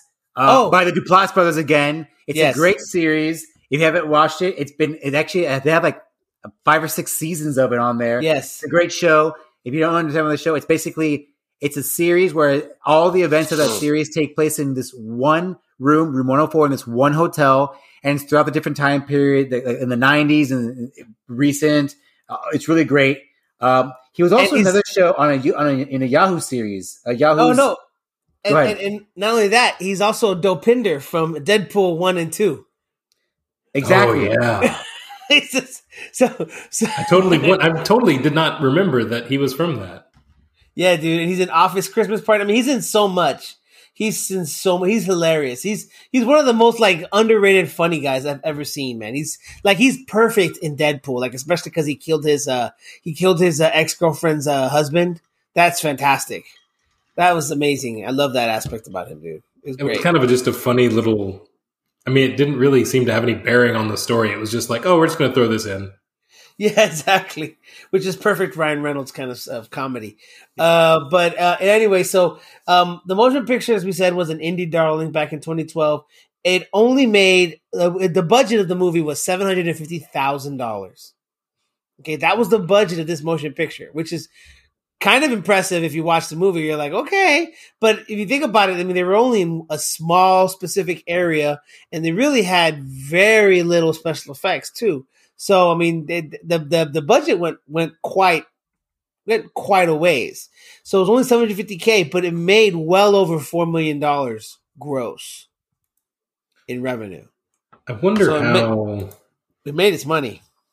I mean, they they clearly spent a little bit of money on the special effects of that final scene. Yeah, we'll get to that. But Well, yeah, I, mean, I feel like that's like all the budget went into that. I feel That's like. probably all the budget, yeah. Because who knows? They probably got somebody's house to do for like the house of the of the the, the, the guy, and they got some requests for the hotel and all that kind of stuff. But I mean, really, I mean, they only had a few places that they actually filmed. So I mean, yeah, I mean, God knows how long this whole movie took to be honest with you to film. But but yeah, I mean, I mean, it was it was it was actually it was actually I was very I was very impressed. It was, it was a good pull, Goody. I was very impressed with it, Goody. Very very impressed. Well, on that note, I want to actually get into this the uh, synopsis of this film. Let's, let's dive into it. Let's like let's like let's sink our teeth into it. Let's suck the blood from this film, if you will, the juices, Mm, no, as I'm Mr. not- Wizard I would say. to. As the juice is okay. Do you want me? Do you want me to go ahead and read it? No, I've You got this. it. I've got this. I've got Go this. ahead, Goody. Go get it. It's You my film. I want it. Do it, Goody. Do it. Here we go. Uh, of course, we're gonna. I'm Do gonna be using Do it. Do it. using a synopsis that's provided by IMDb because they're always so good at everything. Uh, so here we are. Uh, one of the the one I've chosen is this. Darius is a young intern. That's Aubrey Plaza's character. Darius is a young intern at Seattle-based magazine and jumps at the chance to investigate the author of a classified ad seeking someone to travel back in time with. Along with Jeff, the staff writer, and Arno, a, follow, a fellow intern, the three go on a road trip to a coastal town. While Jeff just wants to chase after his high school crush and Arno wants some kind of life experience, Darius spends time with Kenneth, a man who believes that he has built a time machine. The closer they become and the more they understand each, about each other, the less clear it becomes if Kenneth is just crazy or if he actually is going to successfully travel back in time. That's a good. That's a good. Uh, uh that's a good uh It's synopsis. a great synopsis. It is. That's a Because very I good. chose it. It's been curated. okay. All right. Well, yes. So, Goody, let's talk about. Do you, do you have any notes you would like to start us off with? You know what? I do. Here's the thing. Um, overall, and this is like something I was not expecting with this movie, and this is a general theme I've noticed, and I'm, I'll go into more details with other thoughts. But I think my overarching thought, and I'll probably close with this as well. This film, I was expecting something kind of, uh, it's, it's indie film, right? So I'm expecting something a little bit more, maybe cynical or a little bit more, uh, not, not clever is not the right word I'm thinking of, but a little bit more tongue in cheek with its presentation or with everything. I was not expecting this movie to be as heartwarming as it is. This is actually this is a feel good movie. I'm going to say it. It's a feel good movie. It is a much more heartwarming film than I thought it would be. Like it's nice. It was a nice movie, and I was happy with it with how that turned out. Uh, my first thought: love Aubrey Plaza, a darling of just gloomy, um, hipster chic, and of course, it's set in Seattle because that's the hipster chic city of the future, and the past, and the present. So there it is. Yeah, based on okay, I wanted to. I thought it was great that you said about the whole aspect of the movie, the way it feels, because I thought when I was watching the movie in the beginning, it was like it gave me that whole like '90s slacker vibe to it. You know, that whole Gen X slacker vibe that it, that movies had back then in the '90s. That's what it, it felt like to me to a certain degree. Like that whole gave me that whole '90s slacker vibe that that I was like, wow, this is this is really giving me a a whole like you know like feeling that that I was like I hadn't seen in a while. You know what I mean? I love how uh, one of Well, the and, things and that's what I thought too. Go ahead. one of the things I put down here was I love her asshole mood. Like she's just a dick. Everyone is just she's just pissed off. I mean, all the I felt that way and too when I was it. fighting Megabyte in Reboot, um, as I was trying to save the internet from that. Yes, yes. He's still stuck in the Phantom Zone. Go ahead, Derek. So what I was saying, Oh, this is an amazing episode today. Well, I'm gonna have to. I'm gonna have to carry the show then. Um, okay, looking, at, looking at Jake Johnson, and I always love how like these movies, these directors have actors from previous. I mean, I love it when they say, "Hey, I like this guy. This other movie I made. Call him up, bring him in." Because Jake Johnson is in Jurassic World uh, as like random tech guy. I forget his name is in Jurassic World, but he's a tech guy who actually was like really big into loving the original Jurassic Park, and his famous line being, "You know, Jurassic Park, the earlier park, that park was legit." yeah, lots of people died in it, but still, like it was one of those things where it's like, and that's the same actor. And I actually love that. Actually, Jake Johnson, I've liked in a lot of different things he's been in. A lot of movies I like. He was in actually in that um that Mythic Quest Ravens Feast or Ravens show on Apple Plus. He's pretty good in there too. But yeah, Jake Johnson, uh, great actor. I thought yeah, he was he too. was uh, his character was Lowry, and he and he reprises his role in uh in uh, in the new one, Jurassic World Dominion. So yeah, no, he's he's awesome. Looking forward to that And he- guy. and he's actually was a lot of fun. I actually enjoyed his character also in the uh in the uh uh the Mummy with Tom Cruise. He was actually one of the bright spots of that movie, man. Never watched that movie, so I have no idea what the movie's about. It's that- is there a mummy? supposed well yeah, yeah, it was supposed to set up the whole like universe, dark universe that they were trying to do. oh yeah, for the for the Universal move, the monsters, yeah, the Universal monsters, and it never worked out. So yeah, but he was actually a great character. He, he you know, he he he definitely like it. Like every, every scene that Tom Cruise was in and he was in, he like stole the show. It was great. It was fantastic. Let me ask you, and I actually wrote this down in my notes. Is that Rock from the Goonies? Like, there's a shot of that that that one. Remember that scene in the Goonies when he pulls the coin, and like it. That was that shot on the West Coast like that. What do you mean? Like, You've been there. shot? You've been in that part. Yeah, that's in Oregon. Yeah, okay. it's in As- swear to As- God, Astoria, I- I- Oregon. I swear to God, you gotta look it up. Then I'm almost positive that that same big rock Mhm. was in one of the shots in that movie when they went they went to the coast or something and they showed it. I think they showed that movie. They showed it somewhere else because I wrote it down. Is that rock in the Goonies? I, I, I think- I, am almost positive I saw that in the movie too. Oh, oh no! I mean, this I'll, I'll look and see, but I think they, they, they, I don't think everything, uh, all the filming locations supposedly in uh in uh in this in Safety Not Guaranteed was filmed in in the Seattle, Washington area, but but yeah, no, yeah, it's a most of all the scenes this is filming location. Look it up, bro. I'm swear to God, I think it's there. I think it's there. I mean, Or they, watch- they could have, How about watch the movie again? Don't don't rely on the internet, man. Use Maybe. your own eyes, bro. but either way, nice. either way, I know that they uh that that it's in Astoria, Oregon. That's where they filmed Goonies. So yeah, it's the, the It- those rocks like are it's in there. So I look going on. I feel like um, I was looking at the uh, the main character, well Kenneth character, and uh, the by the Duplass man, Yep. and uh, I, I this is what I wrote. So he looks like some kind of '80s something. Like I don't know what it is, but he has like, a mullet? Is that a mullet he has? I, I mean, it seems like it. It feels. Yeah. It, it, if I could put my face on it, it would taste like it.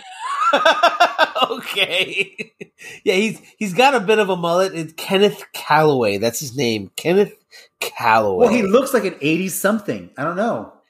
Wait a second. Has the Phantom Zone allowed you to leave? Yes. You may have to cut your camera out, dude. Did- and did- everyone Did Jor-El? Uh, whoop, nope. I guess Oh, not. if, if just so everyone knows the whole the right now for the last 10 minutes we've absolutely not had Oh, Derek actually looks better now than he did before. Wow. Wow. Wow. Come, We'll see what of happens. Jor-El. Kneel before Kneel before Zod. Zod! Care to join me? Oh. Oh yes. All right, you sound good. So either way, so let's let's, let's get, keep going on this, Goody. I thought it was hilarious that when she's watching him at the supermarket, he's talking to the other dude who works there about quantum theories. I thought it was fantastic. He's like telling him all this stuff, and the guy's literally just patronizing him the whole way, like just you know encouraging him to let him talk because he's, just a nice guy. I was like, that's a nice dude. Like I was just, I was extremely happy about that. That there, there's so many things about this movie that you say. That what? He was clearly pretty passionate about whatever he was talking to that guy about. Yeah, for real, dude, for real. And it was one of those things like, yeah, like it, it was a perfect example of what Goody was saying about that the movie's just a feel good movie. That there's, it's just there's there, it's just it's, there's so much stuff in this movie that just like warms your heart. It's just it's, it's hilarious.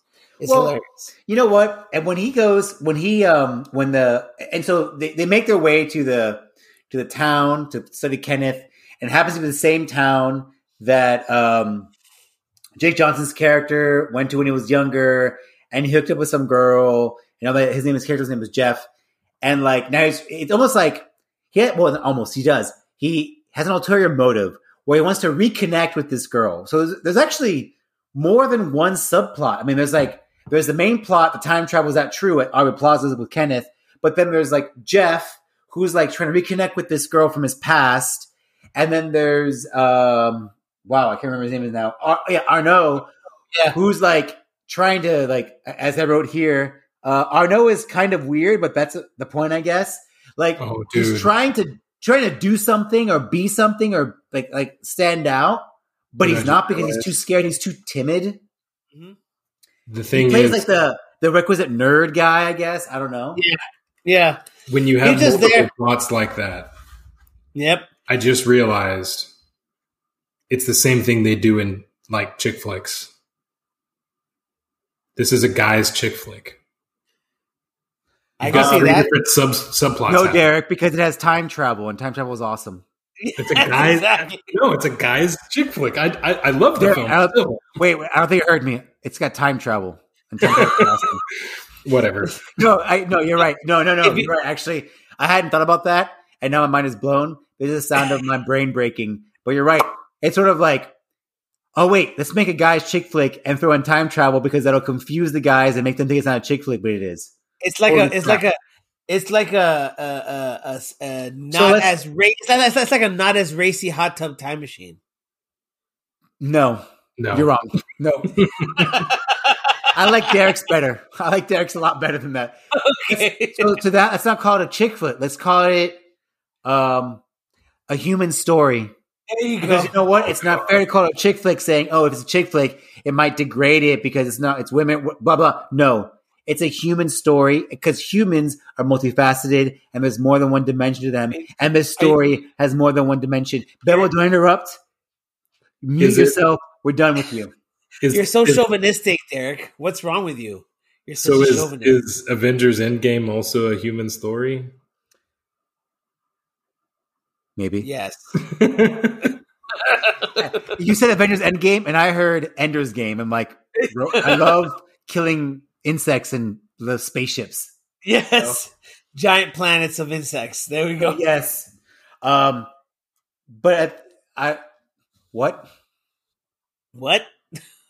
What?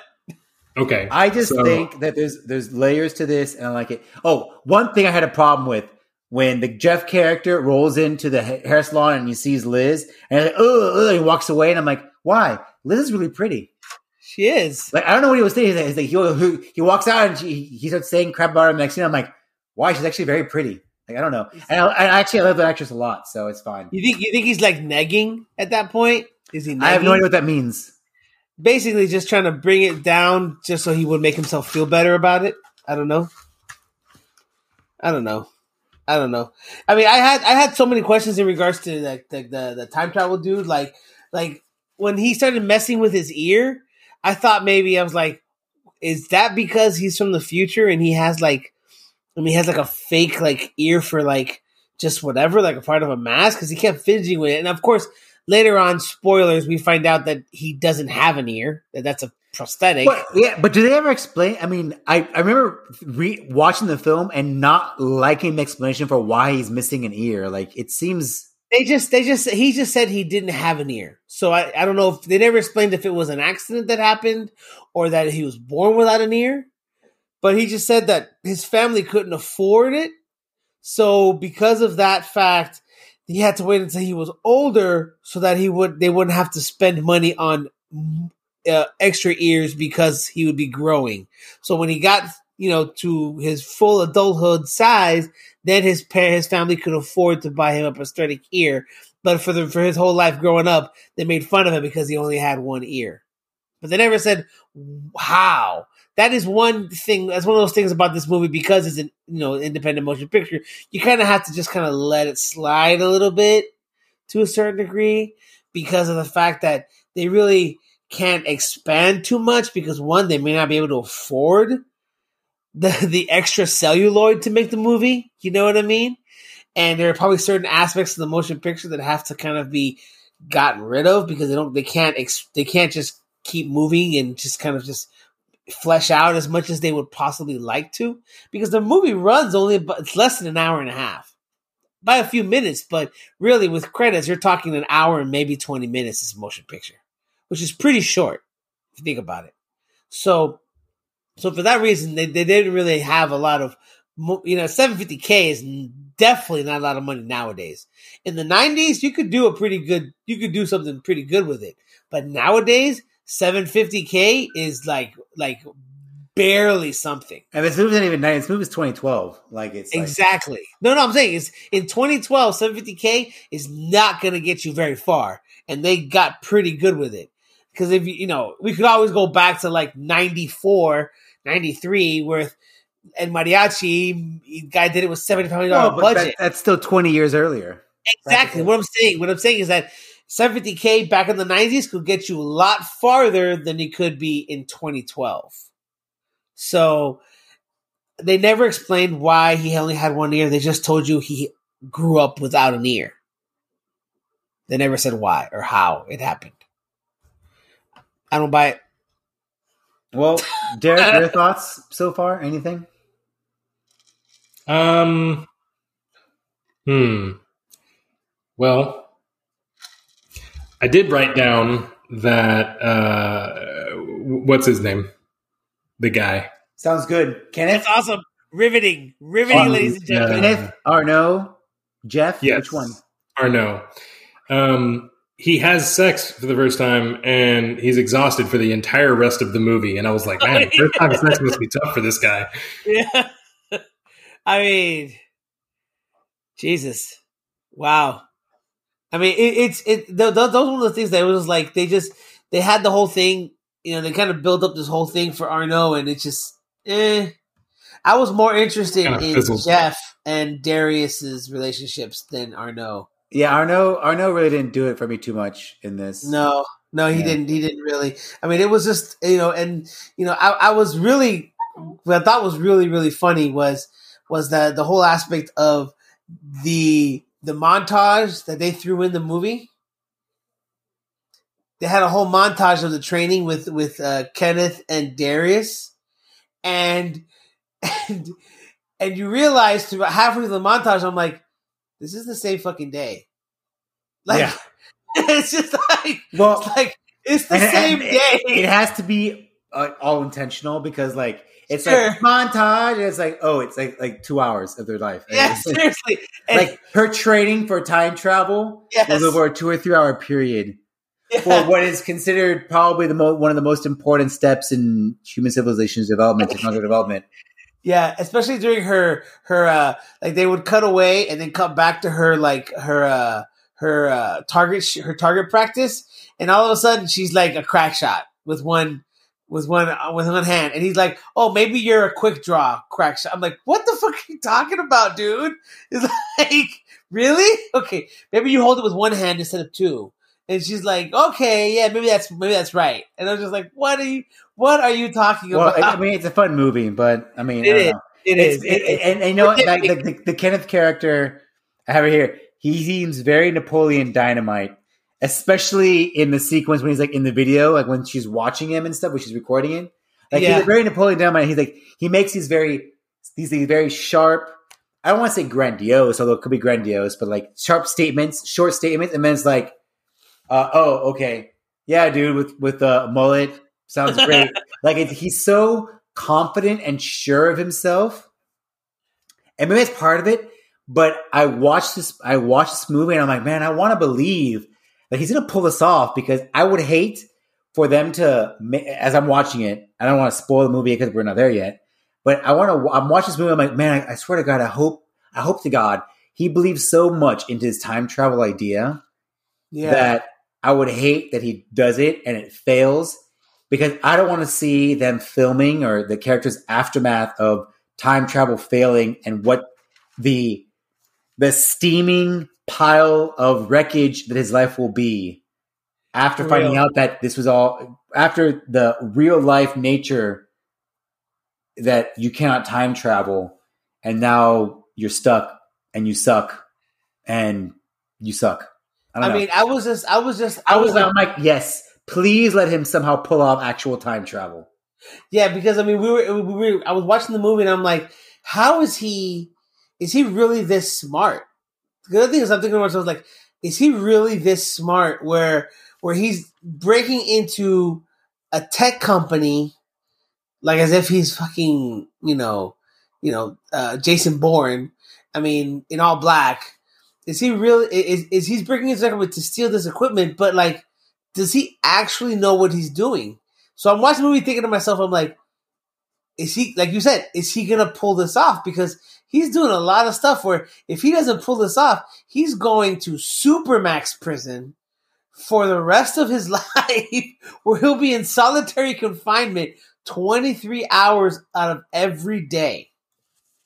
And he'll still be solitary for that one hour because you get one hour in the yard all by yourself. So Well, I, I know, I don't know. I see the Supermax. I don't know about Supermax only because when he actually does his little robbery of that that that that uh that building for the lasers or something, there is no security. Like nobody gives a crap about that technology because he rolls in, he grabs like like a like a. They didn't card- even stop him.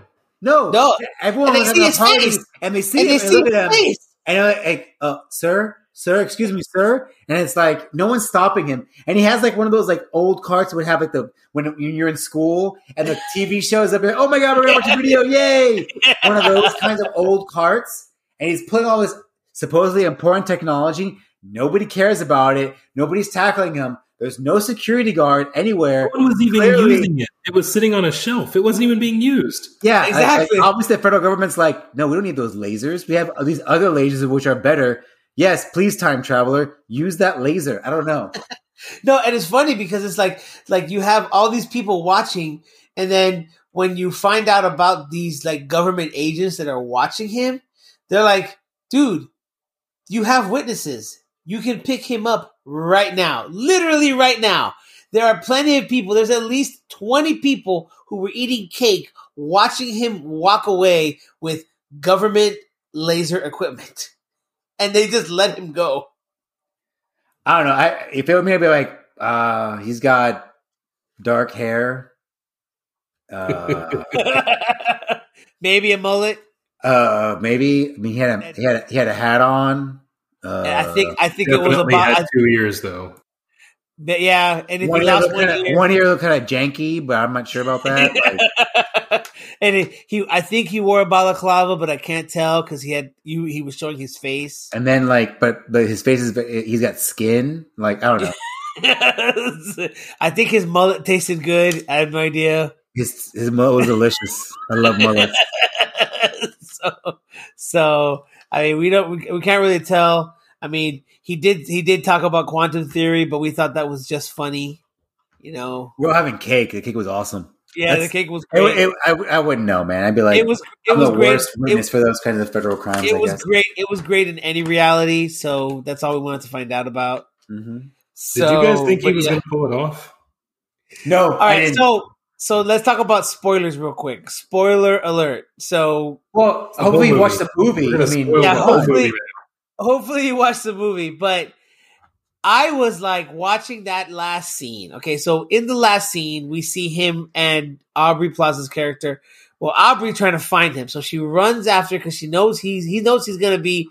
Earlier in the movie, he shows her his like special spot, which is like a lake that he used to go and camp as a kid off of, and so she figures out that that's where he's gonna be at.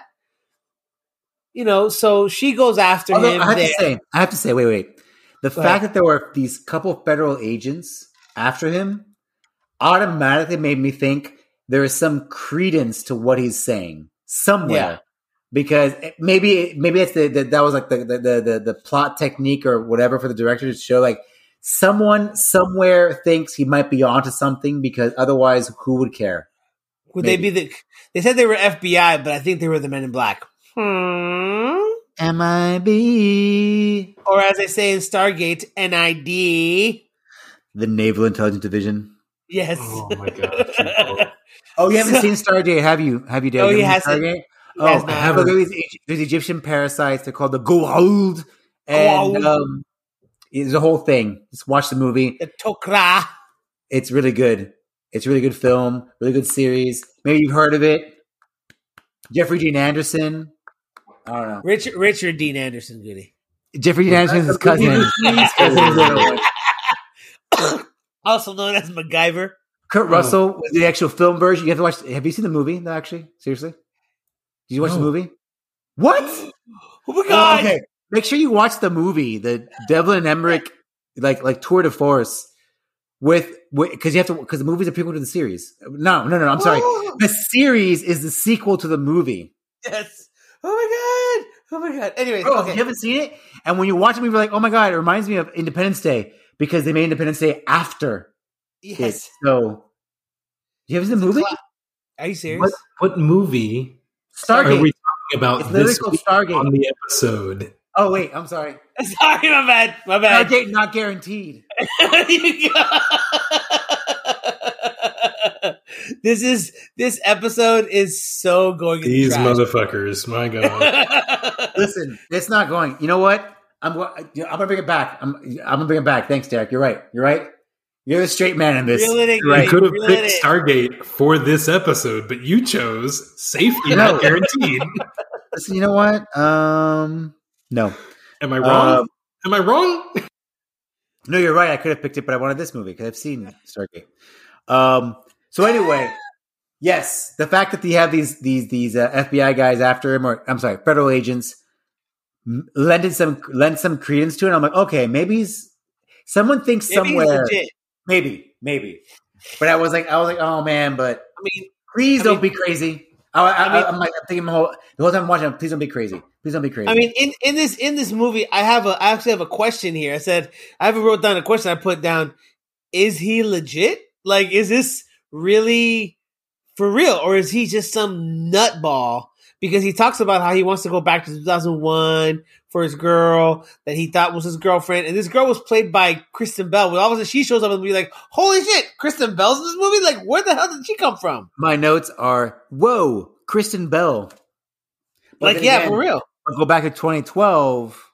It's not, I mean, she wasn't where she is right now. Yeah, and and and and where she was at this point in the, the the character that she played, supposedly, according to Darius, like she was supposed to be dead, like she had died, and then she finds her, or they find her. Someone finds her.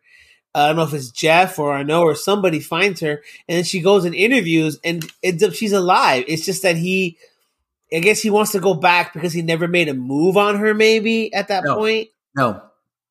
His story is that he wanted to go back because, at least in his perception of what happened, she was killed. She died. And he wanted to go back to save her. And then, if you watch the movie, the fact that Aubrey Plaza's character is able to interview her and she's alive, he's like, no, no, no. He didn't, I didn't die. Because his story was that she was in her house and she was killed. Like some, some person Yeah. crashed through her house and He did. killed her. he crashed through her house. Well, but in her perception of it, she says, no, he crashed into my house, didn't kill her. It was just, he was just like all messed up. And she let him go and convinced her boyfriend at the time because she's basically saying he was jealous. I convinced my boyfriend at the time to let him go off so he wouldn't get in trouble and ruin his life. But when So- Aubrey Plaza goes back to him and says, hey, this is what she says happened, he goes, oh, then it worked. It's already worked. We went back in time and changed the past. We've already just seen the result of our efforts of time travel Yeah, because I saved her. Basically, pulling one of those Bill and Ted sort of moments. Yeah, Bill and Ted, Back to the Future kind of moments. So and so, you know what I mean? Here, here's my question. By the end of the movie, yeah, originally his reason to go back was to, you know, save or make up with or whatever his love, right? And and Darius's reason was to go back to what get her mother or something, right? Like save her mother. But in the end, they fall in love with each other. So why go back at all? I mean, I mean, at that point, now he's just who knows what at that point where their mind is. I think, I think, I think what it is. This is what I think it is. Sorry to interrupt you, though. I think here's what it is. I think it's that at that point he's like, I'm still going to save her. I'm going to be with Darius, but ex girlfriend, whatever her name is, Kristen Bell's character, she does not have to die. I'm still going to save her. We are still going to save her. Can I can I pose a theory here? Go ahead, pose a theory. No, Short selling GameStop stock. There you go. that's it. That's it. There you go, bro. There you go, bro. in 2012, they're like, GameStop is going to do a thing in 2021, and they're like, let's do it. Let's roll. I have to go dude. back so that I can wait until 2021. This is like this is like Back to the Future two, like sports almanac kind of shit, dude. That we're talking Yeah, it about is. here, Yeah, it is. for real, for Yeah, it real, bro. Yeah, it is. so, so, I- anyways, Yes. so that like thinking about what he was doing and he and and that whole conversation that he had, and so he said, yeah, and then they had the whole thing with Kristen Bell, and basically, I think that was just utter bullshit. He just didn't really figure it out at that point, and he thinks that he was gonna make it. So the whole point at that at that point in the movie, you're thinking, okay, is he really gonna do this? Is this really gonna happen? Because then you're wondering, like Goody, you, like you said, you're like, you're like, I want him to succeed because if not, he's truly going to be screwed. I mean, there's to be so much bad stuff happening to him. He's to be, you know, he'll be tied up in like legal issues, and he's only going back like 12 years, 11 years. So 12 years in the future, he's going to have to be somewhere that's non extradition Wait, because wait, wait. You, put a break on that. The side stories. Jeff's side story. Oh, yeah. This movie's a big deal of that, right? Jeff, he hooks up with, he meets with that girl he had the past with, and he meets with her. He falls in love with her. Like at Yeah. first, his first, and she does too with him. Yeah. And the whole scene when she kind of like is like, well, when they can have a moment together and they sleep with each other, and then like he's like he wants more from that. Like, he realizes he's in love with her. He truly has feelings for her now. Like this is this may be the one for him. And she is still like, well, this was just a one time thing. This was just a thing. Like like she doesn't want to because over the years on her end, she's gotten married, she's gotten divorced, she understands how these things work out. She says, I understand how these things work. And she was seemingly just in it for just for the kicks of it, right? Yep, yep. And there's a whole scene in a go kart section with Jeff and Arno, which the go kart Yeah. section he runs into these kid uh, is a liquor store or whatever. I don't know these these teenagers, early like late teens, college age kids. There's a goth guy in there, which Yeah. is something really funny. I don't know what he calls them, but like it's like these two girls and this goth guy, and they go to a go kart, you know, place with the two girls, the goth guy, Arno, Jeff, and it's like a really and him, like the golf cart, the golf cart scene is very self. You see him, Jeff's character is very self destructive, and I'm He like, is. it's heart wrenching to watch that scene happening. I mean, he's actually he's truly heartbroken. What's happened? Like he was really going to be with the Liz character, and it just fell apart. And I was just like, wow, this guy. I mean, there was a lot more character development with him than I was expecting. I'll be honest. Yeah, no, yeah. It, it, it, you you took the words right out of my mouth because I wrote down that Jeff basically after his thing his whole, his whole thing with Liz, which we don't know where it ends up at. I mean, he may have gone back to her and just like said, you know what, I'm moving over here. He he, you know, he he. uh I wrote down Jeff is broken and self destructive because he's just like he sees something that he that, that that's gonna bring him true happiness, and he just like crushes it because he doesn't feel like he's worthy of it for some weird reason. So, I I mean, guess I it's think that she- he think has him. that huge influence on Arno. Then, you know, exactly, exactly.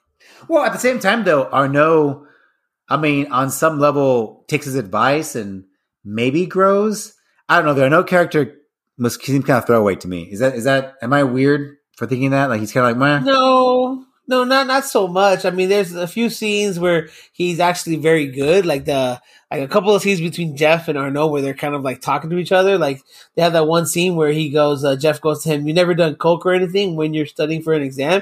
He's like, "Cocaine? Are you crazy?" He's like, "What is it you study?" Jeff says, "Biological and life sciences." Makes sense. So what are you doing working at a magazine?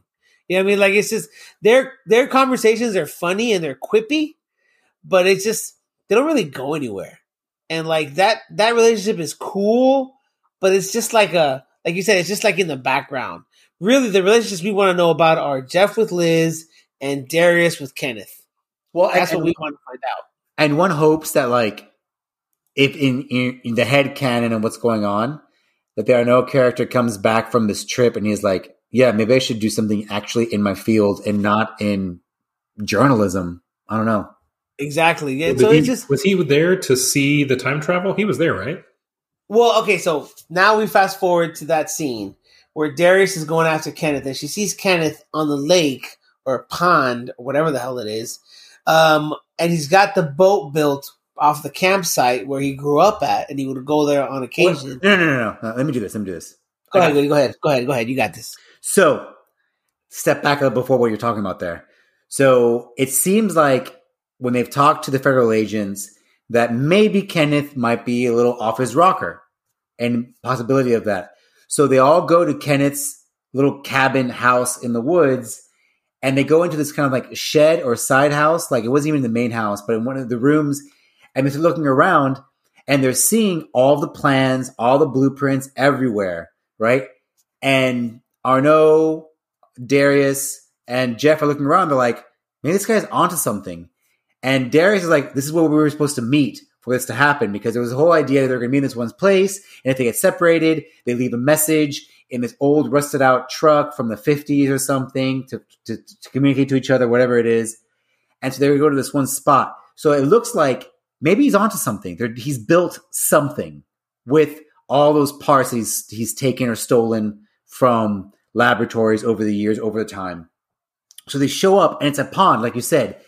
And when they roll up and it's and it's Aubrey, I'm sorry, it's Darius and Arno's there too, and Jeff, and I think I can't remember now. The the federal agents are they there as well? They follow them from that like shed where the big me- mechanism wasn't there anymore. Yeah, and even they mentioned that they saw the plan for it. It's like it looks like a jet engine, is what they said. It looks like, like he's built some kind of jet engine. And when they show up to this thing, it's basically a very it's it's an airboat, is what it looks like. It looks like an airboat with a lot of added mechanisms and gadgets and engines on it, including the parts and that that if you if you pay attention to the actual design of the um, of the engine, you see it on that boat, and he's on there. He's ready to turn it on, and then Darius shows up, and and there's a whole scene where they're kind of discussing it, and she talks about how she believes him, and and all of that, and so he tells her to basically to join him in this whatever this time travel journey to show up there, be in it. And when she jumps on it, he turns on the machine, and you see every all, you know it's in movie magic. All the little parts are moving. You hear the sound of machinery kind of whirring up, and everything's building up energy. And you see this machine like light start forming, and even the Arno character who was like watching it and kind of hoping maybe that it was actually really going to happen their faces and even Jeff's faces, where you see that clearly a part of them hoped what he was telling was true.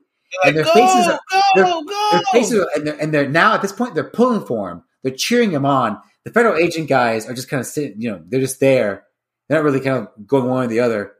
And the light shows up. The machines are everything's moving, everything's moving, and then like it's a big, as you'd imagine, a big flash of light. All the budget went to the special effects. It's like a big And, like- bubble starts forming. A bubble starts forming around what is essentially an airboat with fancy machinery on it, and then boom, it's gone. The airboat just disappears, and they're gone.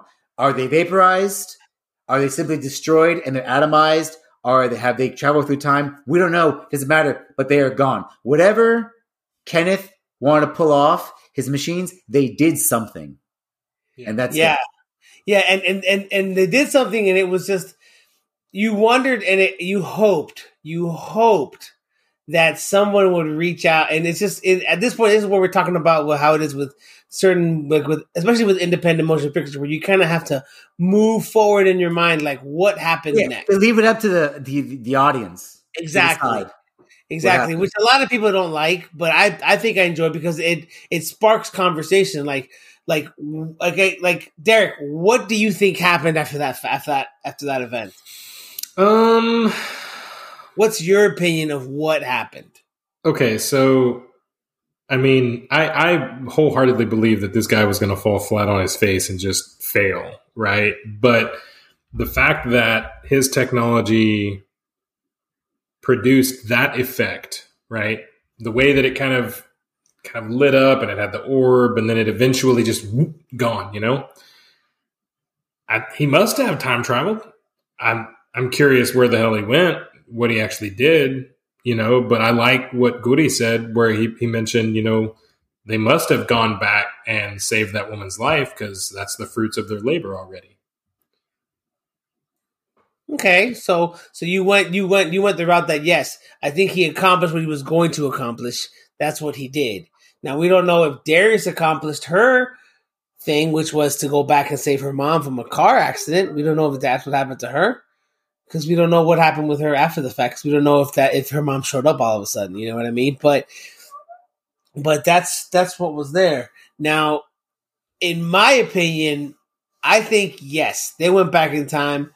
I think Belinda was there the entire time. I don't think I had anything. I think that was just his way of rationalizing what he did because he thought that maybe he just trashed the house so bad and he ran away so quickly with his car that, oh, I must have killed her.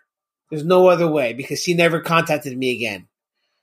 You know, in his mind, and he didn't even call out to her again. He just quit, probably quit his job and he left. He just didn't want to be around the situation. So he left. So he didn't really follow up on whether or not she survived him crashing through her apartment room or her, her house, wherever, her residence, her basic right. residence. I think though, but I think because of the way I felt throughout the movie, I think he did accomplish it, but I don't know where they went. Did they go back in time? Did they go forward in time? Who knows? It's it could be any which way because he didn't really have a, a way of specifying to go back or forwards. He just said he wanted to go backwards, but did he really have a flux capacitor of some kind that would that would have the opportunity 1.1 gigawatts on standby. To well, pinpoint, well, yeah, but you're right. To pinpoint a specific date. Yeah, because we don't, we don't see that. He just like turns on the machine, makes a sound and goes. But like nothing he says indicates, oh, this will take us back X amount of time. I mean, they could have they could have ended up in in shit in like Salem in, in Washington State, 1600s, and all of a sudden they're in the middle of an of, of a Native American village. With or they could have ended up in, in, ancient Egypt, which actually yes. happens in an episode of Stargate SG One. Yes, yes. On topic. You know? On topic, okay. but I'm saying, like, like I mean, did he go forward or back in time? I mean, where are we? What are we dealing with here? I mean, they they've literally become uh like a television show at that point. I mean, it's just. Well, I think the point is for the the observers of what was going on, they succeeded. Yes, and it was That's great important. to see. It was great to see. uh What's his name? Jeff Johnson. For, for us, they succeeded it was great to see Jeff Johnson's character, Jake Johnson's character, Jeff. All of a sudden, like as soon as they did it, he just stopped and was like, "Oh shit!" Like he's just like, "Oh my god!" Like he's just like, "I can't believe it actually happened." Now, whether or not, like Goody, you said, like they got vaporized, which is a strong possibility that they were vaporized. I mean, who knows what he was doing with his steampunk airboat time machine? But I mean, there's so many say? holes. There's there's so many not holes. I don't know what you, like like how, how do you answer and how do you handle time travel in a movie, right? All of that, and and it just opens so many cans, so many cans of worms. Well, you know what? Here's the thing, and, and here's what I've learned over the years that it doesn't matter because since as of right now we have no evidence of anyone time traveling. Any theory of time travel is valid because there is nothing that proves it otherwise. You can talk about paradoxes, but who knows? Because we don't have evidence of someone doing it. So who knows? Maybe paradoxes happen, or maybe Back to the Future is true and you can change it. We don't know. We don't know. You know, yeah. The paradox thing is a logic is, is a logical conclusion to it, but at the same time, we don't know for certain. It's just as possible or plausible that Back to the Future is right, as opposed to what uh, Hawking says. Although Hawking is still waiting for someone to show up to his party for time travelers and by oh him waiting him, he's not waiting for anybody because he's dead. But you know what I mean. I'm about to say. like, well, he made that ad for it a long time ago. He sent out that ad for it. Yeah, years ago. Yeah, but I mean, we don't know. We don't know. We don't know. We don't know because no one's proven yes or no. So their version of time travel could be true. Back to Future could be true. The version in, in the Marvel movies, which I actually still don't understand, but it's fine. Maybe I'm just an idiot. That's my that's that might be where my understanding ends. That's the, the border Look, for here's. Here's how we solve it. We just said no, we, don't. we, we, we ask uh, IMDb to change Safety Not Guaranteed into from comedy, drama, romance to documentary, There we go. I like it. I mean, it's it, like I said, it, it gives That's that a whole beautiful like strategy. I love it. yes, and that and, and that totally bears the point with '90s independent motion pictures, where I you get it. just it's, it's it's always an ever flowing aspect of movies. It's a documentary. I don't know. It's man bites dog. Is this guy a real hitman? I don't know. I don't know. We'll see. So is it is it time for ratings? I think it's time for ratings, and this is quite possibly pos- probably the shortest episode we've ever had. So I mean- yes, I think it's time for ratings. I mean, there's really not much. We've covered all the major aspects of this motion picture, so there's really not much. So Goody, since it's your motion picture, give us the rating, Goody. So this movie was much more heartwarming. Like I said before, a much more heartwarming film than I was expecting. Like I was thinking indie film, cynical, blah, blah, blah, and I'm like, no, this is nice. This is a feel good film. This is the unexpected feel good film. Um, and so I'm gonna give this movie a solid seven point seventy five crackpot airboat steampunk time machines out of 10 I like it. I like it. and all the the you guys have to use crackpot airboat steampunk time machines as your say every single word of that No, I have I have a different I have a different. you're not even rating listening system. anymore you stop listening to me I have a different rating system. I don't care to listen to you when you say stuff like that. Oh God, both of you. Derek, Derek, where are you at, bro? Where's your rating system at? So I see this movie as very enjoyable. I, I, I liked it. I don't regret having watched it. I'd never heard of it, and I'm glad that I've seen it now. Um, crackpot time machine I, I'll need you to fill that in for me, Goody, whenever I get there. Um, steampunk steampunk crackpot time machine Okay, so I'm going to call this the very first movie of a new TV channel where uh, sci fi and Hallmark decided to make movies. And this is the first product. Um, I'm going to rate it a 6.8. I, I Wow. enjoyed it. I enjoyed it. I didn't regret it. It's not pivotal. It's not, you, you get a life will carry on if you've never heard of this movie. But if you watch it, you'll enjoy it easy enough. So 6.8 cracked out steampunk steamboat time machines. What was it? Did you say you said cracked out? What is wrong with you? What is this like an? it's is- a crackpot airboat steampunk time machine that those 6.8 of those. get it right. Put it on a T-shirt, on a bumper sticker, tattoo it on your forehead. I just think it's hilarious. He said cracked out. I'm like, Jesus, what is up with that? Oh my god!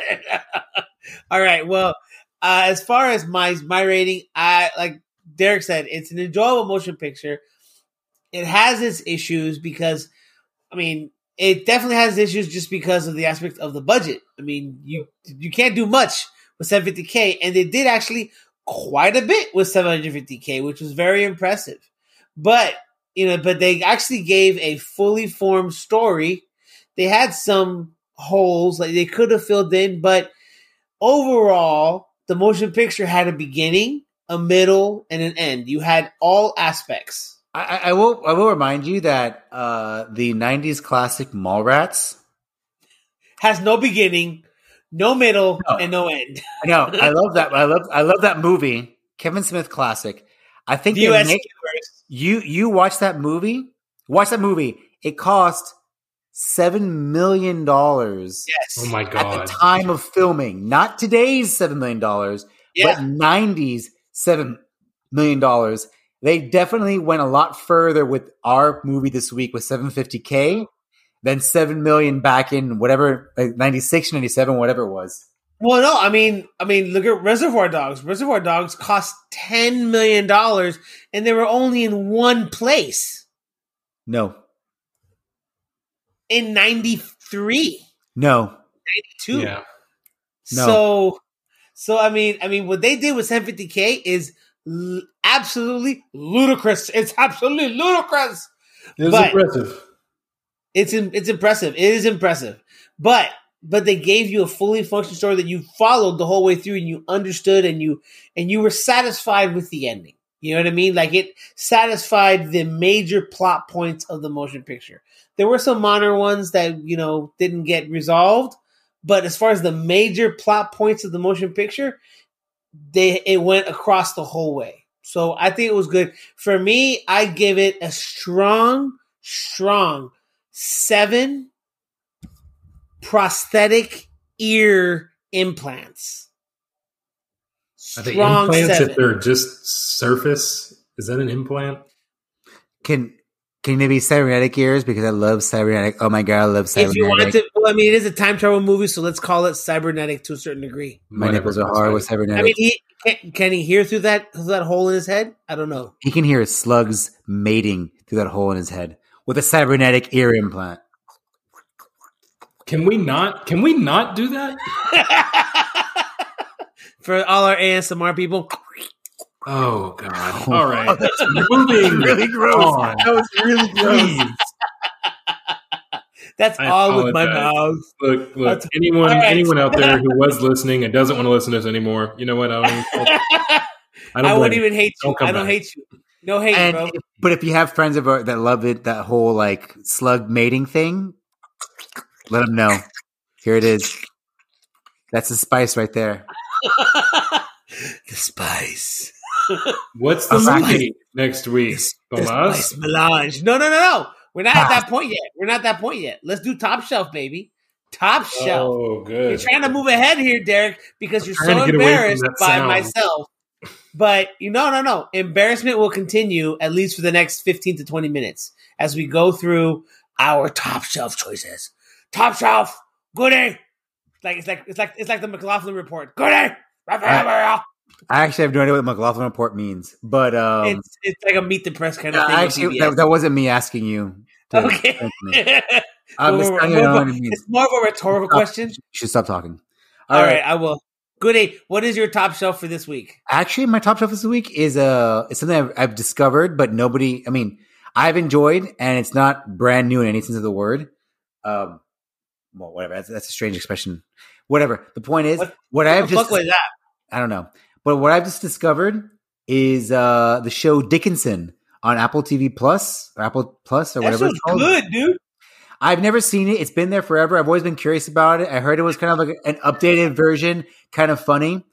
They have two seasons right now. Second season came out, and I just started watching the first few episodes of it, and I really, I'm, I'm really liking it. I like it a lot. They, it's, it's about Emily Dickinson. Hailee Steinfeld is playing Emily Dickinson. It takes place in the um, early half, the, the first half of the 19th century America, Amherst, Massachusetts. If you know anything about Emily Dickinson, that's where she's from. She lives. That's where she basically lives and dies, pretty much. Um, it's funny. It's interesting. It's really good, and uh, I'm loving it. So yeah, Dickinson on Apple TV Plus. That's my uh, top shelf this week. I was uh, thinking about watching that. I hadn't. I hadn't got to it. It's really funny, and when the way they incorporate modern day speech because they don't like. Yeah. It's not like Bridgerton, which Bridgerton is another show. Good, but all the the speech they use is very much early 19th century. Makes sense for the time.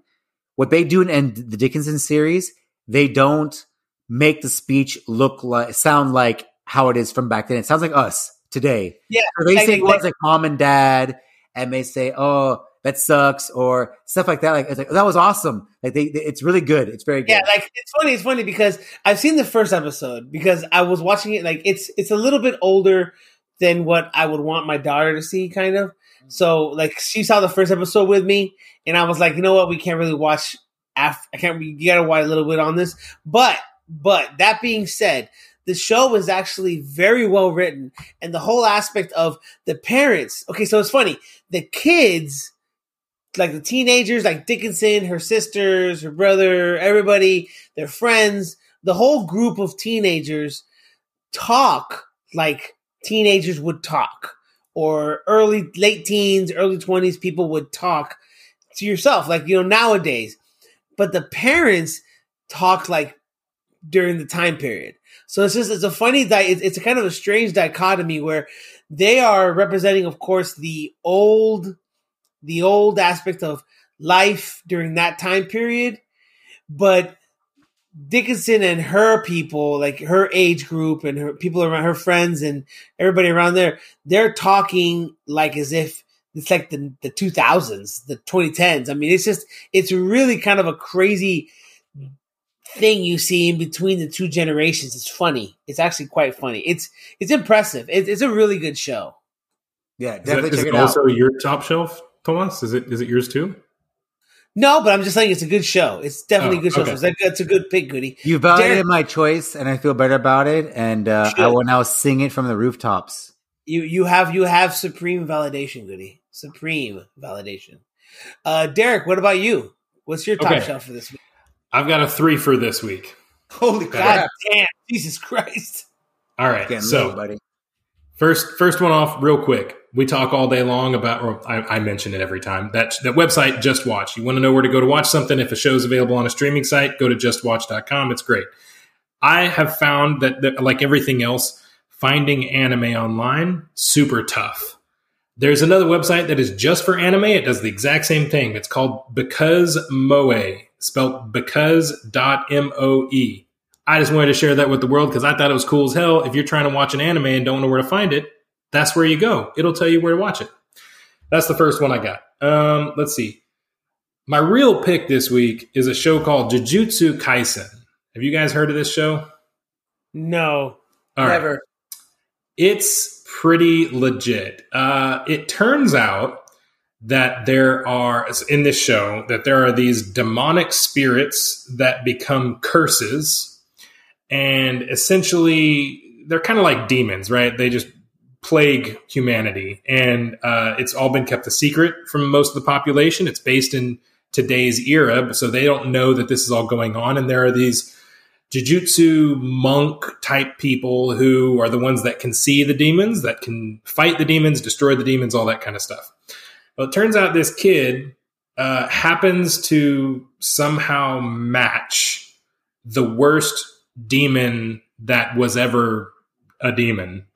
And the only way to destroy this demon's remaining body parts, which are floating across the world, um, is for him to eat them. Like, like eat almost like pickled fingers, basically, of this old demon. And it's incredibly animated. It's a cool story. I'm 10 episodes into the total of 15 in the first season. Um, it's on HBO Max. It's legit. I thought it was cool as hell. Um, and then my last one is actually a little bit of a shout out here. Um, Wait, wait, wait, wait, wait, wait. yeah. How do you spell that show you mentioned? Because you gave us the name, which is great. Your pronunciation is amazing. I love it. It turns me on. But how do you actually spell it so I can look it up on um, HBO Max? Because I want to Uh, watch now. Jujutsu Kaisen is J U J U T S U. That's and it. then the second That's all I word is Kaisen. Um, oh, because is, is, there's, is there a Jujutsu um, Bradford? uh, I'm sure, probably. No, there isn't because Jujutsu's enough. Jujutsu is enough. So Jujutsu is good enough. Okay, good. Um, pickled body parts, by the way, are delicious. Uh, I, I'm not pickled fingers so much as like pickle. You know what? Actually, that's a All right, I'm sorry. Let, it. let- I'll, I'll. I'll get you out of that. Um, it's it's it's a great show, um, and if if you're interested, the first it's just the first ten episodes that are out right now on HBO Max, but they're all dubbed in English, so you don't have to worry about reading subtitles if you're not into that. Um, now, the anime, well, most of Japanese culture, frankly, is pretty slow to change. That they don't like to shake the boat, rock the boat, or whatever it's called. Um, and they're slow to, to adapt to new things. If you think about stuff like Netflix was really struggling a long time there, uh, even Crunchyroll struggled, struggled for a long time there. So distribution of anime hasn't really changed much in the last probably 10 uh, years or so there. And it's very slow to adapt to new trends. But there's a new anime out. It is it been really really good. I'm surprised. Um totally kid safe if you've got uh especially young young girls that are probably under the age of like i don't know 14 they'd probably love this show. It's called d4dj and it's quite literally those characters the letter d the letter 4 the letter d. Um, it's on youtube. They're releasing new episodes every week on youtube. Full length 25 minute episodes and it's a good catchy uh, show about these girls who are in school and they're interested in becoming uh, kind of like a pop idol, but also a DJ. So it's more focused around them. One of them likes to mix music. The other one likes to do the video animations. The other one likes to dance. And the other one likes to compose. And they're all, you know, just getting together, discovering their talents and competing against other DJ groups. It's a really cool show. And I thought that it was awesome. They're releasing a high end, well produced anime on YouTube for anyone to watch.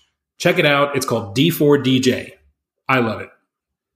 Let me ask you: Is it like one of those like, oh, they're DJing and now a demon comes to to like destroy the world, or it's literally just staying in that DJ? Because you know sometimes they do the whole like, oh, it's regular kind of the real world, and then like, oh, demon swords and like, or it's the real world, but really fantastic. Like, like uh, was it the the soccer show? Was it Captain Subasha? Captain Tsubasa's?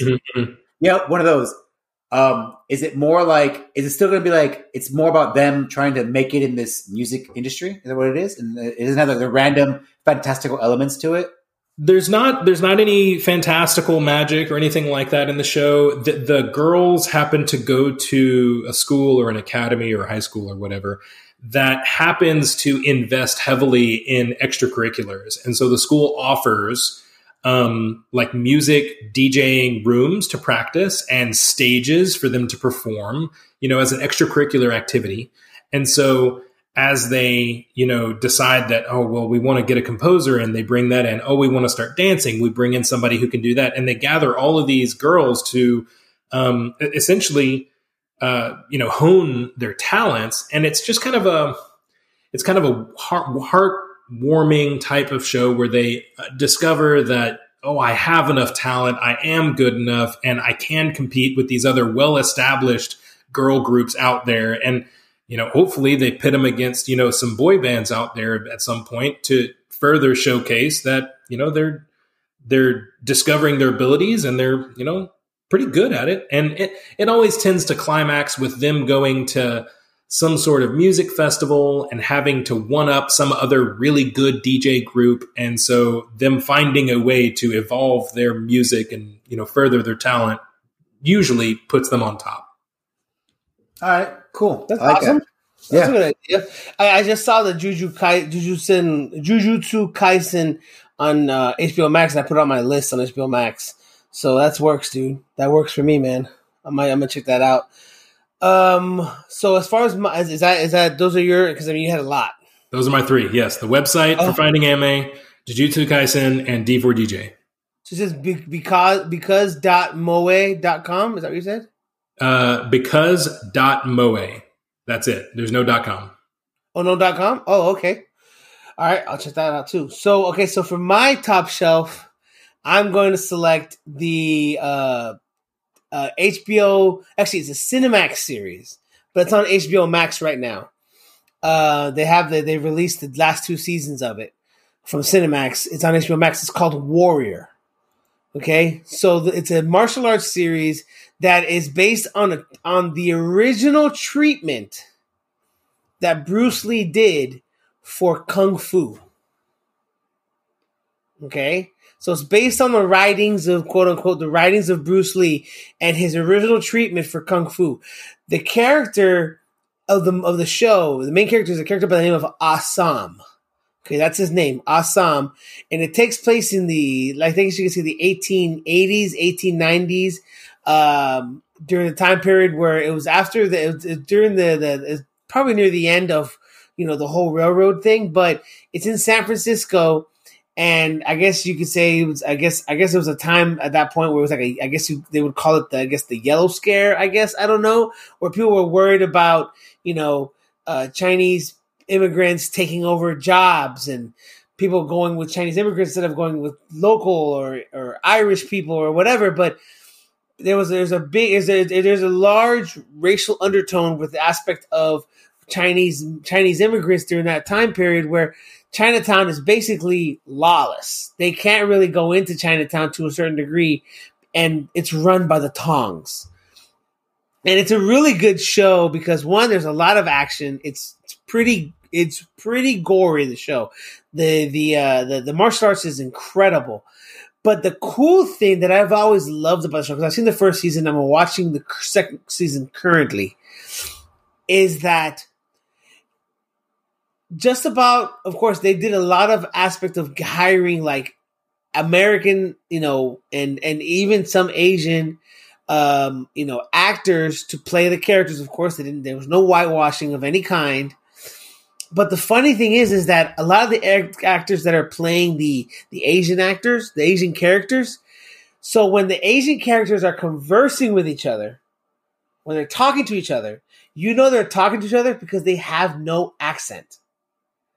So you have people like the main character Assam, the, his character, his voice when he's talking to people he knows, his character is a little different because when he's talking to people uh, to other Chinese people, they're talking in like me and you, your our accent, regular accent of American style really English.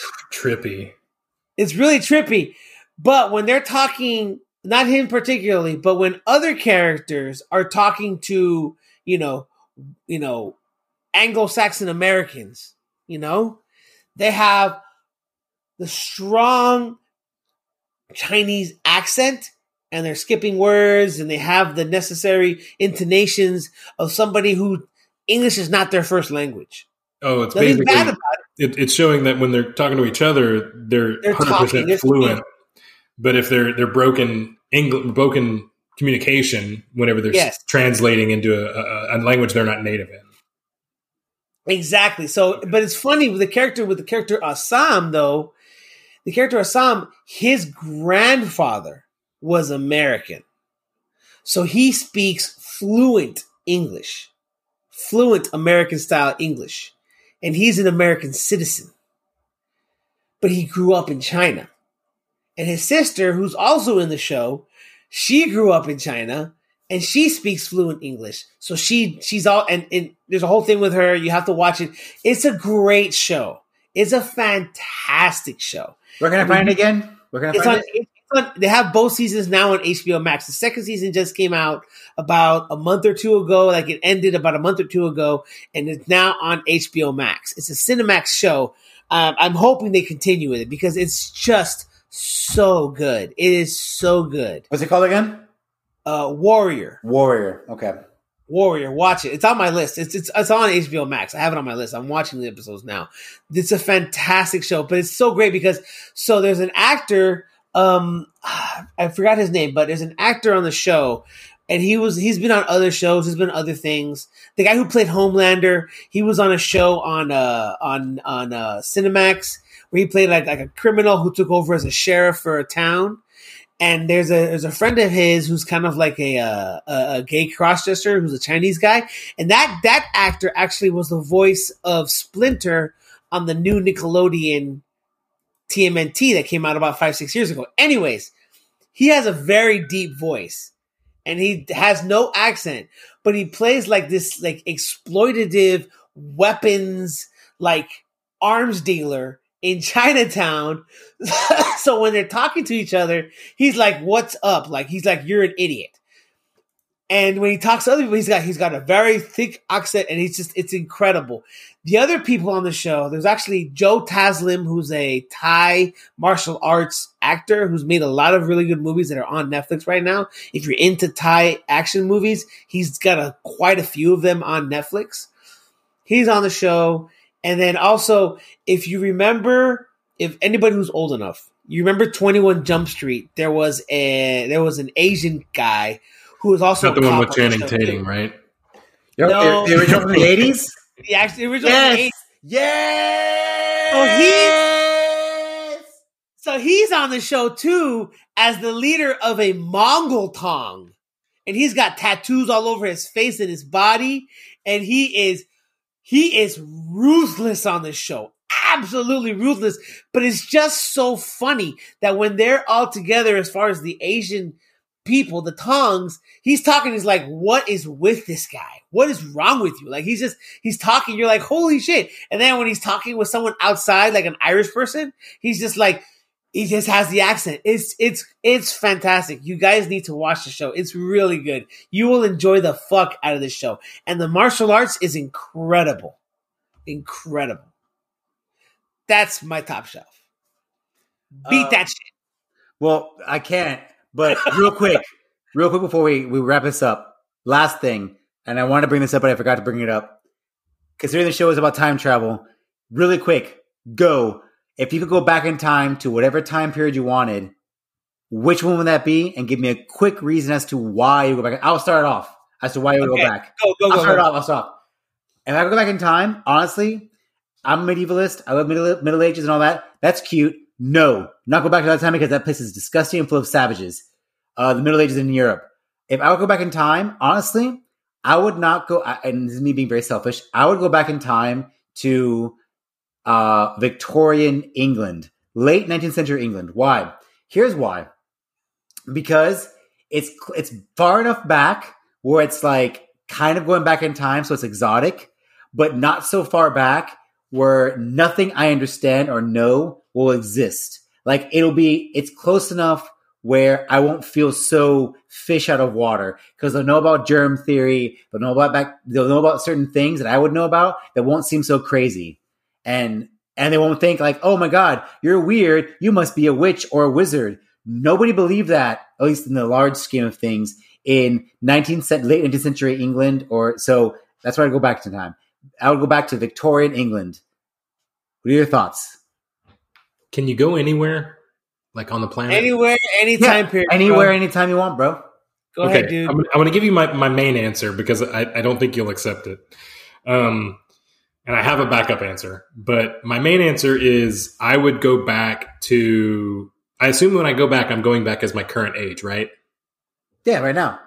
Okay, Go. I would go back to You jumped seven- on the steampunk, crackpot, airboat, time machine. I would go back to like the 1970s because um, my parents uh, are a product of that era, right? And and uh, I caught so much like just pop culture from the 70s and the 80s, but I didn't really understand it. I just grew up with things like you know hippie music and hair metal and arena rock. Right? I, I know these things, I enjoy these things, but I didn't catch all the context. And so that's probably as far back as I would go because otherwise I would just go way into the future, right? Um, if that's not a good enough answer, I would probably go back to like, I don't know, the 1900s to some Polynesian island where I could just sip coconuts all day long because that's probably all I'd want to do. I mean, I think for me, I would probably. I I don't know why, but I think I have a real strong, like, aspect of I want to go back in time during like the. For some reason, I'm a I have a big affiliation for the like the like the swing era, like the 30s and 40s. You know, I just I just love that aspect of that era, and you know, just go back there and just do as much as I can and just have as much fun as I could back then during that time period. So I don't know. It's just one of those things. I just I love that that time period. I'm You come from movies on the rocks to go back to Prohibition? Is that what you just said?